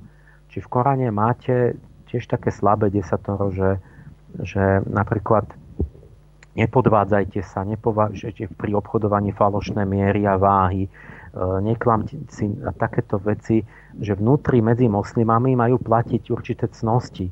On to od nich požaduje, vyžaduje od tej komunity. Pretože my sme vznešenejší, my budeme mať inú etiku než tí ostatní. Tí, tí nemajú nič, tam tí, tí nemoslimovia. A z toho potom totiž aj odvodzuje to právo tej nadradenosti. Že, že tam mali byť skutočne ten mravný obsah lepší. Mm. A napríklad, že k moslimskej žene má mať veľkú úctu, že nesmie sa jej moslim dotknúť a tak, alebo niečo s ňou robiť. Ale všetko sa mení navonok voči nemoslimom tam je to všetko iné. Nemoslima môžem bojovať, naháňať, do otroctva ich dávať. Nemoslimku, ktorú zajatkynie, Mohamed hovorí, že majú znásilňovať a môžu im urobiť deti, môžu s nimi robiť, čo chcú, a proste ako sexuálnu otrokyňu. No ale evidentne sa šaria a... nedodržiava ani medzi že... moslimami. Ak je tam uvedené napríklad, že moslim nemôže zavraždiť to... moslima, tak islamský štát dnes vraždí predovšetkým moslimov, že ako sa oni s týmto vysporiadajú, keď sú to... Áno, hej, že... ja hovorím, že toto, tam niekde to určite je, že Mohamed chcel vnútri urobiť tu a on určite aj povedal, že moslim nemoslima nemá zabiť, že čo to má byť, ako to, to nemá nastať vôbec. Moslim moslima. Ale samozrejme, že my vidíme, že sa bijú, že, že nedlho po Mohamedovej smrti nastali rozštiepenia. Oni sa začali hádať a to samozrejme, že moslim moslima nezabíja. Ale keď je to odpadlík, keď je to falošný moslim, tak to je niečo iné. Je tak? Čiže hneď začali sunity šítov, hneď zabili toho Alího a takto, lebo bol zlý moslim. Hej, to sú tie veci, že, že keď už sa zabíja, tak potom hneď, ak sú roz, názorové rozdiely, tak vlastne ten druhý už nie je moslim, lebo je zlý moslim, je falošný moslim. Hmm. A to viete, to je známa vec, že, že ten e, najbližší môj brat, ktorý sa odchýlil a odpadol od mojej viery, že nejaká, nejaká sekta, tak ten je môj prvý najbližší nepriateľ horší než ten, kto vôbec není moslim. Hm. Takže aj teraz ten ISIS to robia tak, že prvých na mužku majú tých tých, tých zradcov. Odpadlíkov. Odpadlíkov, čo majú zlý islam. Jezídi. Tých tam bijú a potom idú na tých neveriacich, na, hmm. na, na ateistov a na takých. No. Takže to sú také zvraty, že ako prakticky samozrejme to dopadalo tak, že tým rozštepením islamu sa e, bojovali medzi sebou skupiny, ktoré všetci tvrdili, že sú moslimovia, ale že tí druhí, vlast, jedni od druhých, že to nie sú moslimovia. Hmm. Máme niekoho na telefónnej linke, kto tam e, čaká vytrvalo. Uvidíme. Dobrý večer. Hm, ahojte, to je Marian Filo. Ahoj, Marian. No ja som sa chcel spýtať, Emil, mne sa zdá, že si aj v Sofii kedy si písal, že islam, a respektíve tie islamské krajiny alebo kalifát bol e, svojho času ako na vrchole, jak vedy, tak nejaké tej hmotnej kultúry a tak. A dá sa teda povedať, že, že toto náboženstvo sa medzi tým nejak tak akože vyžilo a že v podstate dnes má už len nejakú úpadkovú formu. A ak áno, tak e, ako je to potom s kresťanstvom, ktoré je vlastne o nejakých 600 rokov staršie? Že, že má pred sebou nejakú lepšiu budúcnosť ešte, alebo je to už stratené v tomto zmysle? No tam ten, ahoj Marian, že to, to, e, to je taká veľká kapitola No. Plamu. A to bolo tak medzi 800 až 1200. Ten taký stredovek. A ako, ako kladný príklad, lebo vtedy to vyzeralo tak, že vlastne islamská civilizácia bola pokrokovejšia a lepšie na tom kultúrne než kresťanská, že v kre, kresťanskej Európe bola možno tvrdšia inkvizícia a do, donúcovanie k tomu jednotnému náboženstvu. A samozrejme myslenie a veda zaostalejšie a možno aj Židia sa mali vtedy lepšie v islamskom svete. Každopádne veda bola na oveľa vyššej úrovni v islamskom svete. Boli všetci tí, tí dejin, dejiny vedy, tak to všade tie krivky tak v tých rokoch, keď bol stredovek, tak tam mám samých arabské mená a tie perské mená. A v tých krivkách, že e, čo boli astronomi, fyzici, chemici e, a tak ďalej. A v Európe vtedy bolo minimum, proste skoro nič. Takže my sme tam prišli, prišli tí, tí, tí križiaci, ako zaostala Európa prišla do, do vlastne vyššie stojaceho islamského sveta, a tam sa učili vlastne, že, že slobodnejšiemu vedeckému mysleniu a takéto veci. No a to je tiež zaujímavá otázka, na to sa poukáže, že teda, veď to bolo raz aj naopak. Že my sme boli tá tem, temný, taký, taký trošku zabednený, temný ako kresťania, Európania a oni boli dosť otvorení, osvietení vzdelaní knihy, začias proste Avicennu a týchto ľudí, to bolo, jak bol ten film teraz, že olejkár, proste, že takí felčiari, proste amatéri v Anglicku, čo nič nevedeli a on putoval ten ten olejkár závicennom do Isfahánu, aby sa naučil proste úžasným vedomostiam z medicíny a tak, um, že prečo sa to, že aj my sme to tak mali, a, ale sa to, niečo sa také stalo, jednak samo o sebe, ja sa k tomu na budúce vrátim, že čo boli príčiny toho zlatého veku, aké boli tie korene, že vďaka čomu to bolo že či to bolo vďaka islamu, alebo napriek islamu, alebo vďaka Arabom, alebo to bolo vďaka Indoeurópanom, lebo to bolo vlastne, vlastne na území tých bývalej Perzie a Andalúzia. Čiže tam sa pomiešali tak tie kultúry. A potom ale sa niečo stalo, čo všetky tie krivky tvorivosti, ktoré ja mám, ich robím, tak tam okolo toho 13. 14. storočia ešte sú tam nejakí moslimskí tá tvorivosť, ale potom to ide všetko k nule, ako keby.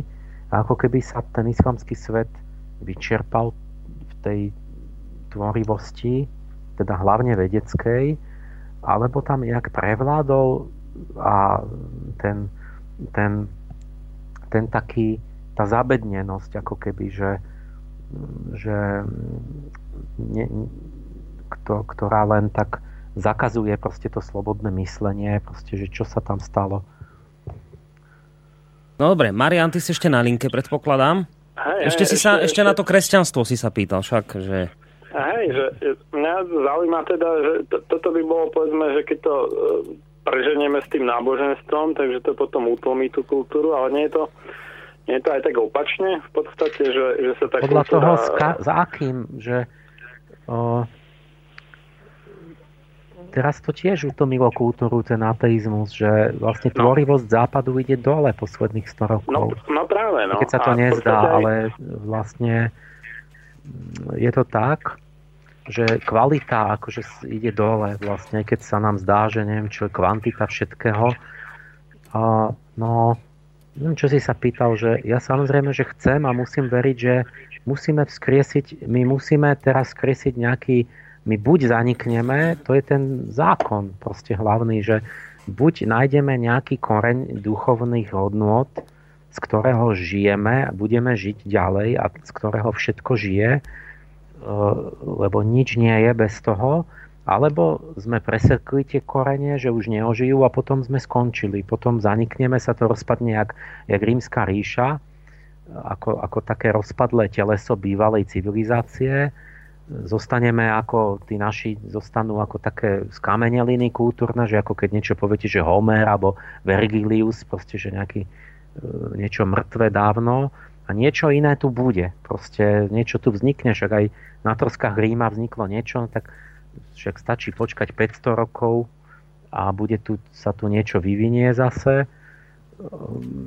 No ale lepšie by bolo, keby sme našli keby sme sa skôr, to bolo tak, že zistíme, že sme iba tak zaspávali a že sa zobudíme a že nájdeme znova živé spojenie s duchovným svetom a s tými duchovnými hodnotami. A či už to nazveme, že to je pokračovanie kresťanstva alebo inak, to už, to už mne je viac menej jedno. Mm. Dobre, uh, Marian, môžeme sa rozlúčiť, že by som aj nejaké maily ešte prečítal? Ešte posledná vec, no. že, že či, či, či to, čo nám reálne hrozí, aj to tak vyzerá z tej demografie, že či to nebude tak, jak v tom starom Ríme teda, že, že ten úpadok bude tak hlboký nakoniec, že potrvá nejaký tisíc rokov, kým tí ako noví Rímania, respektíve noví Európania v tomto zmysle tí moslimskí zase dospejú na tú úroveň, ktorá bola predtým, než kvázi vpadli do tej Európy. No, Dobre, Marian, ďakujeme. Bolo... Maj sa pekne, ahoj. V Ríme to bolo tak, že to naozaj trvalo stáročia. Rímania postupne strácali cnosti, strácali záujem o štát, strácali akúkoľvek vôľu. Už ani deti nechceli mať, iba proste žili v blahobytia a proste postupne odovzdávali všetko barbarom, ktorí to celé prevzali. A tí barbari tvrdili, že oni sú Rímania, ale trvalo, trvalo v podstate až do renesancie, než sa kultúra vrátila na rovnakú úroveň, ako bola predtým. A čiže napríklad, keď nič nebudeme robiť, tak to vyzerá asi takto. Ale vyzerá to, že to ide nejak rýchlejšie. Že, že vlastne tu budú pristahovalci z tretieho sveta, ktorí budú tvrdiť, že sú Európania. V skutočnosti tú Európu budú chápať tak na, ani nie na polovicu, iba tak povrchne, že niečo to tak ako polozle pochopia a, a možno za 500 rokov zase sa, sa tá kultúra niekam že tu bude chaos ako temný vek a potom sa možno znova e, vypracujú. Ďalší mail od e, Lácka. Vidíme, ako nás masírujú, že na Slovensko pricestovali asýrsky kresťania. E, pýta sa poslucháč, že či je to len mediálna masáž, alebo aj medzi nimi môžu byť vyznávači Koránu s heslom keď sme v menšine, sme tichučko, ale keď nás po, náš počet vzrastie, vyzabíjame nepriateľov. Takže ako to vidíš v prípade tých asyrských kresťanov, ktorých keď teraz... nechápem, lebo keď prišli nejakí, sme prijali nejakých asyrských kresťanov zrejme. No, asi nejakých no, 100, tak, vyše 130. Tak, no lebo tam žijú, v Iraku žijú asyrskí kresťania stále. No a keď hovoríme, tak to sú asi oni, že to by sme si ich nepomýlili, proste sme zobrali z tej komunity ľudí. Mm, áno. Tak to sú kresťania. Čiže to sú kresťania a nie nie moslimovia. Dobre, ďalšia, teraz taký kritický mail. Počúvam vašu reláciu a napriek tomu, že rád počúvam pána Páleša a v mnohom s ním súhlasím, dnes sa mi to zdá od neho plné nezmyslov. Hlavne čo sa týka Mohameda ako osoby, čím bol, čo robil. Podľa čoho ho takto hodnotí? Kde sú teraz pravidlá pána Páleša v prístupe hľadania pravdy o jednotlivej osobe? Veď zajtra, o mesiac, o rok, o 10 rokov, keby som sa dočítal v desiatich časopisoch, že pán Emil Pálež je šarlatán, táraj, skrachovaný vedec, tak by to mala byť pravda len preto, že som to čítal v novinách? Alebo ak v budúcnosti stretnem žiakov jeho školy, tých vybraných z vybraných a budú mať dočinenia niečo s trestnými činmi, tak budem súdiť tiež ich učiteľa pána Páleša, že taký je aj on Korán v dnešnej podobe nebol napísaný Mohamedom. Korán písaný Mohamedom bol tesne po jeho smrti úplne zničený a na novo sa spisoval z prerozprávania. Môžete si aj dnes skúsiť, keby žiaci z vašej školy písali angelológiu len z prerozprávania, potom by ste ju vy, pán Páles, čítal, či je to také, ako ste napísal vy. Myslím, že by ste bol sklamaný. Rovnako pohľad na syna Božieho Ježiša cez mnohé strašné, hnusné činy kresťanstva by musel byť biedný a podobný tomu vášmu pohľadu na Mohameda. Som kresťan, ale musel som sa aspoň trochu postaviť na stranu osoby Mohameda. Myslím, že Mohamed mohol byť tiež poslom z výšin, tak ako mnohí iní, a posudzovať ho vo svetle činov menšej skupiny jeho nasledovníkovi nehodiace sa k hľadačovi pravdy, myslí si Marek z Brezna.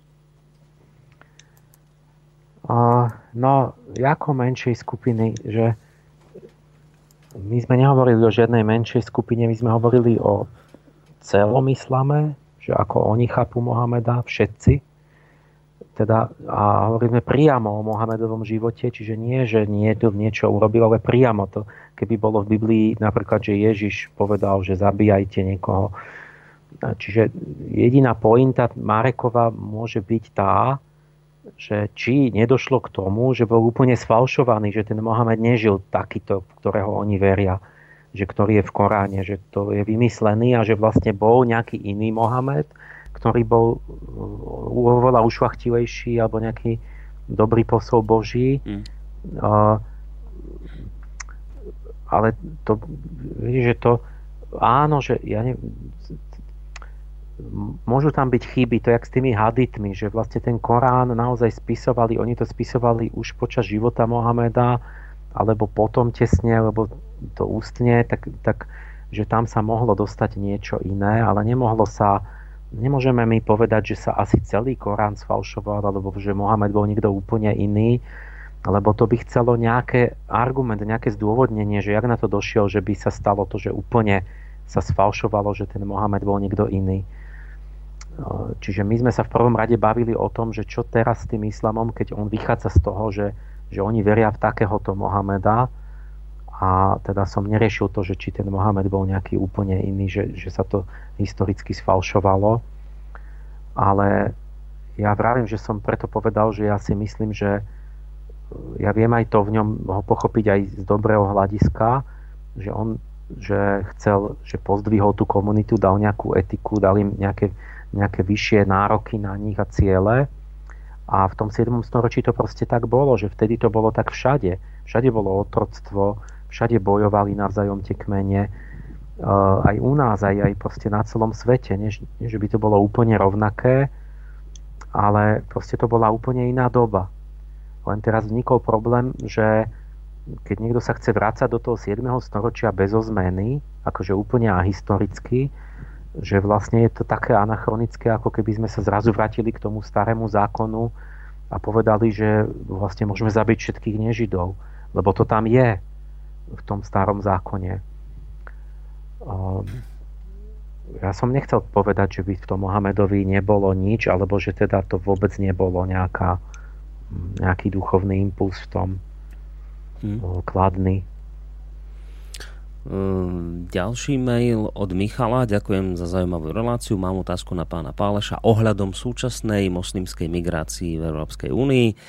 A otázka znie takto. Nestojí za súčasnou migračnou politikou Nemecka práve židovská lobby v Spojených štátoch? A ďalej aj vysvetľuje, prečo si toto myslí.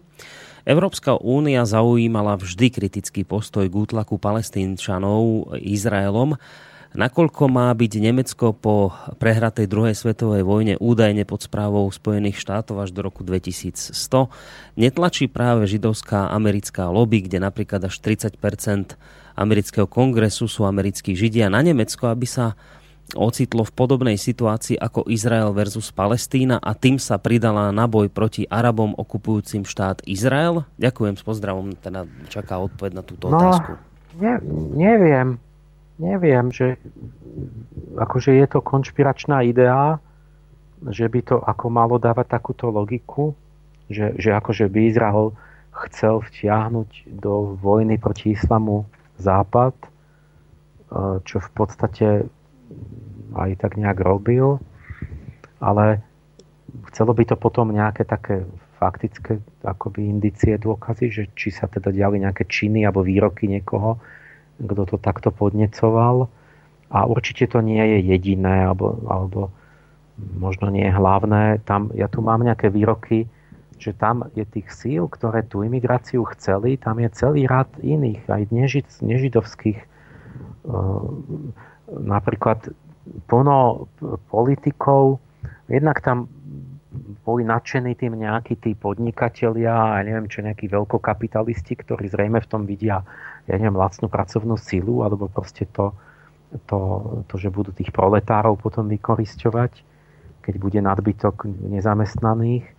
A jednak úplne otvorene a ne, neuveriteľne sa vyjadrujú rôzne lavicové strany, už v tých minulých desaťročiach sa vyjadrovali ako zelení a nejakí lejbristi anglicky a neviem kto všetko, že potrebujeme viac imigrantov, aby sme mohli poraziť konzervatívcov a heter, heterogenizovať spoločnosť, že akoby nejaké lavicové sily toto otvorenie proste celý čas plánujú, aj to hovorili, že to chcú, lebo že aby rozbili vlastne tú národnú identitu, konzervatívne hodnoty a presadili svoje ciele, aby porazili svojich politických protivníkov, že treba tu mať čím viac cudzincov a takých heterogénnych, iné náboženstva, iné rasy.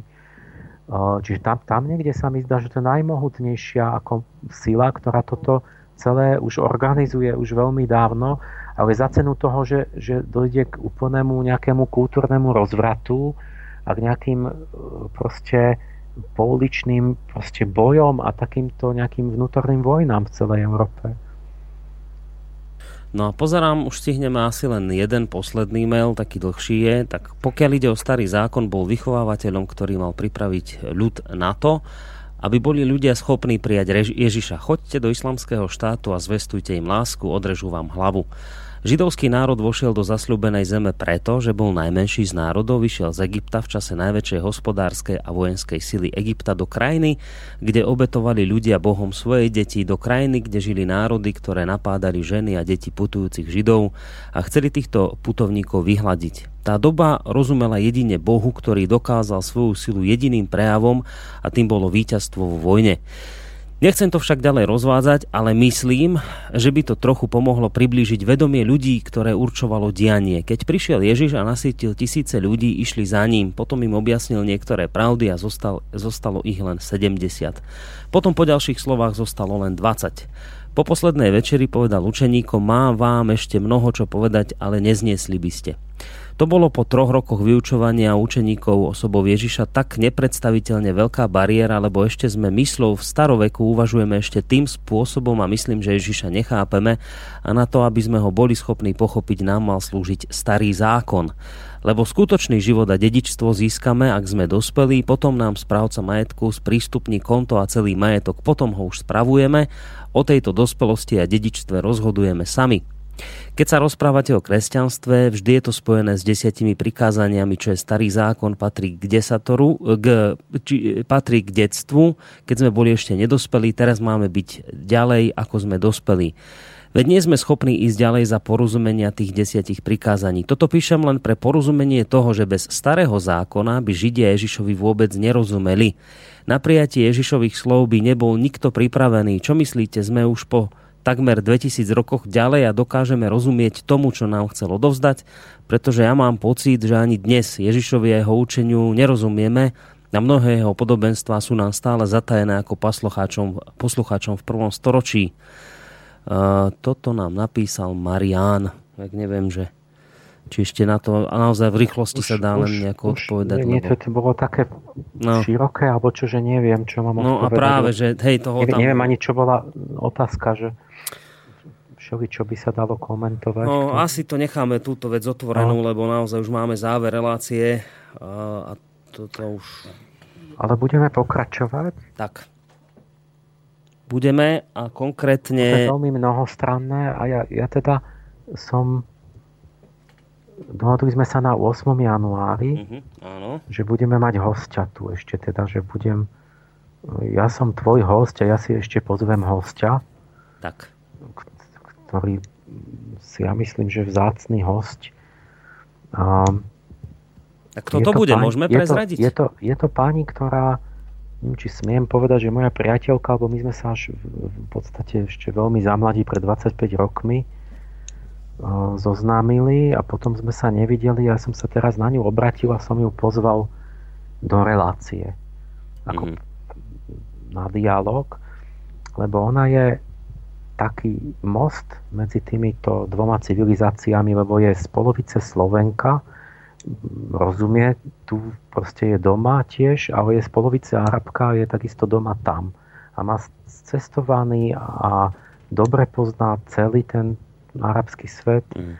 10 rokov bola diplomatka, ktorá, ktorá vlastne na politiku Blízkoho východu mala na starosti. Ďalších 10 rokov tam bola ako biznis proste človek v tých arabských krajinách, píše knihy o tej civilizácii arabskej a takže ona mnohé veci, ktoré ja mám nejako z diálky, alebo tak mám ten nadhľad celkový, že porovnávam filozoficky, historicky, tak ona by ma doplnila, na to sa teším, že ona priamo zblízka osobne uh, žije tam s tými ľuďmi a, a vie povedať, čo cítia, ako zmyšľajú, akí sú, čo majú vnútri, ako sa tam žije, tie detaily proste mm. každodenného života aj tej kultúry. Takže na budúce by som pokračoval tak, že by, že by som vždy to formuloval ako také témy, také otázky a nechal by som vždy tak ju nejak doplniť alebo reagovať, že čo ona na to povie. Mm. A tým by sme dostali taký, taký obraz z dvoch, z dvoch strán, taký úplnejší. Mm. Čiže taká hlbšia sonda do moslimského sveta to bude 8. Eh, ale už januára. Takže až v novom roku sa vám prihlásime opäť, vážení poslucháči. A teda v takejto pre mňa tiež mimoriadne zaujímavej zostave Emil Páleš ako host, ale zároveň si pozve ďalšieho hostia. Budeme to vysielať z Bratislavského už štúdia, lebo dnes som si všimol, že tiež sa ľudia pýtajú, prečo už nie je Emil v Bratislavskom štúdiu. Ešte doľaďujeme technické veci. Toho 8. už určite Emil bude v Bratislavskom štúdiu aj so spomínanou pani, takže aj ten zvuk bude už oveľa kvalitnejší. Dobre, tešíme sa teda na toho 8. januára a dovtedy ostávame s pozdravom. Emil, ďakujeme veľmi pekne za dnešnú reláciu. My už sa musíme rozlúčiť, lebo o malú chvíľočku sa u nás v klube začína koncert. Takže Emil, maj sa pekne, ahoj, do počutia.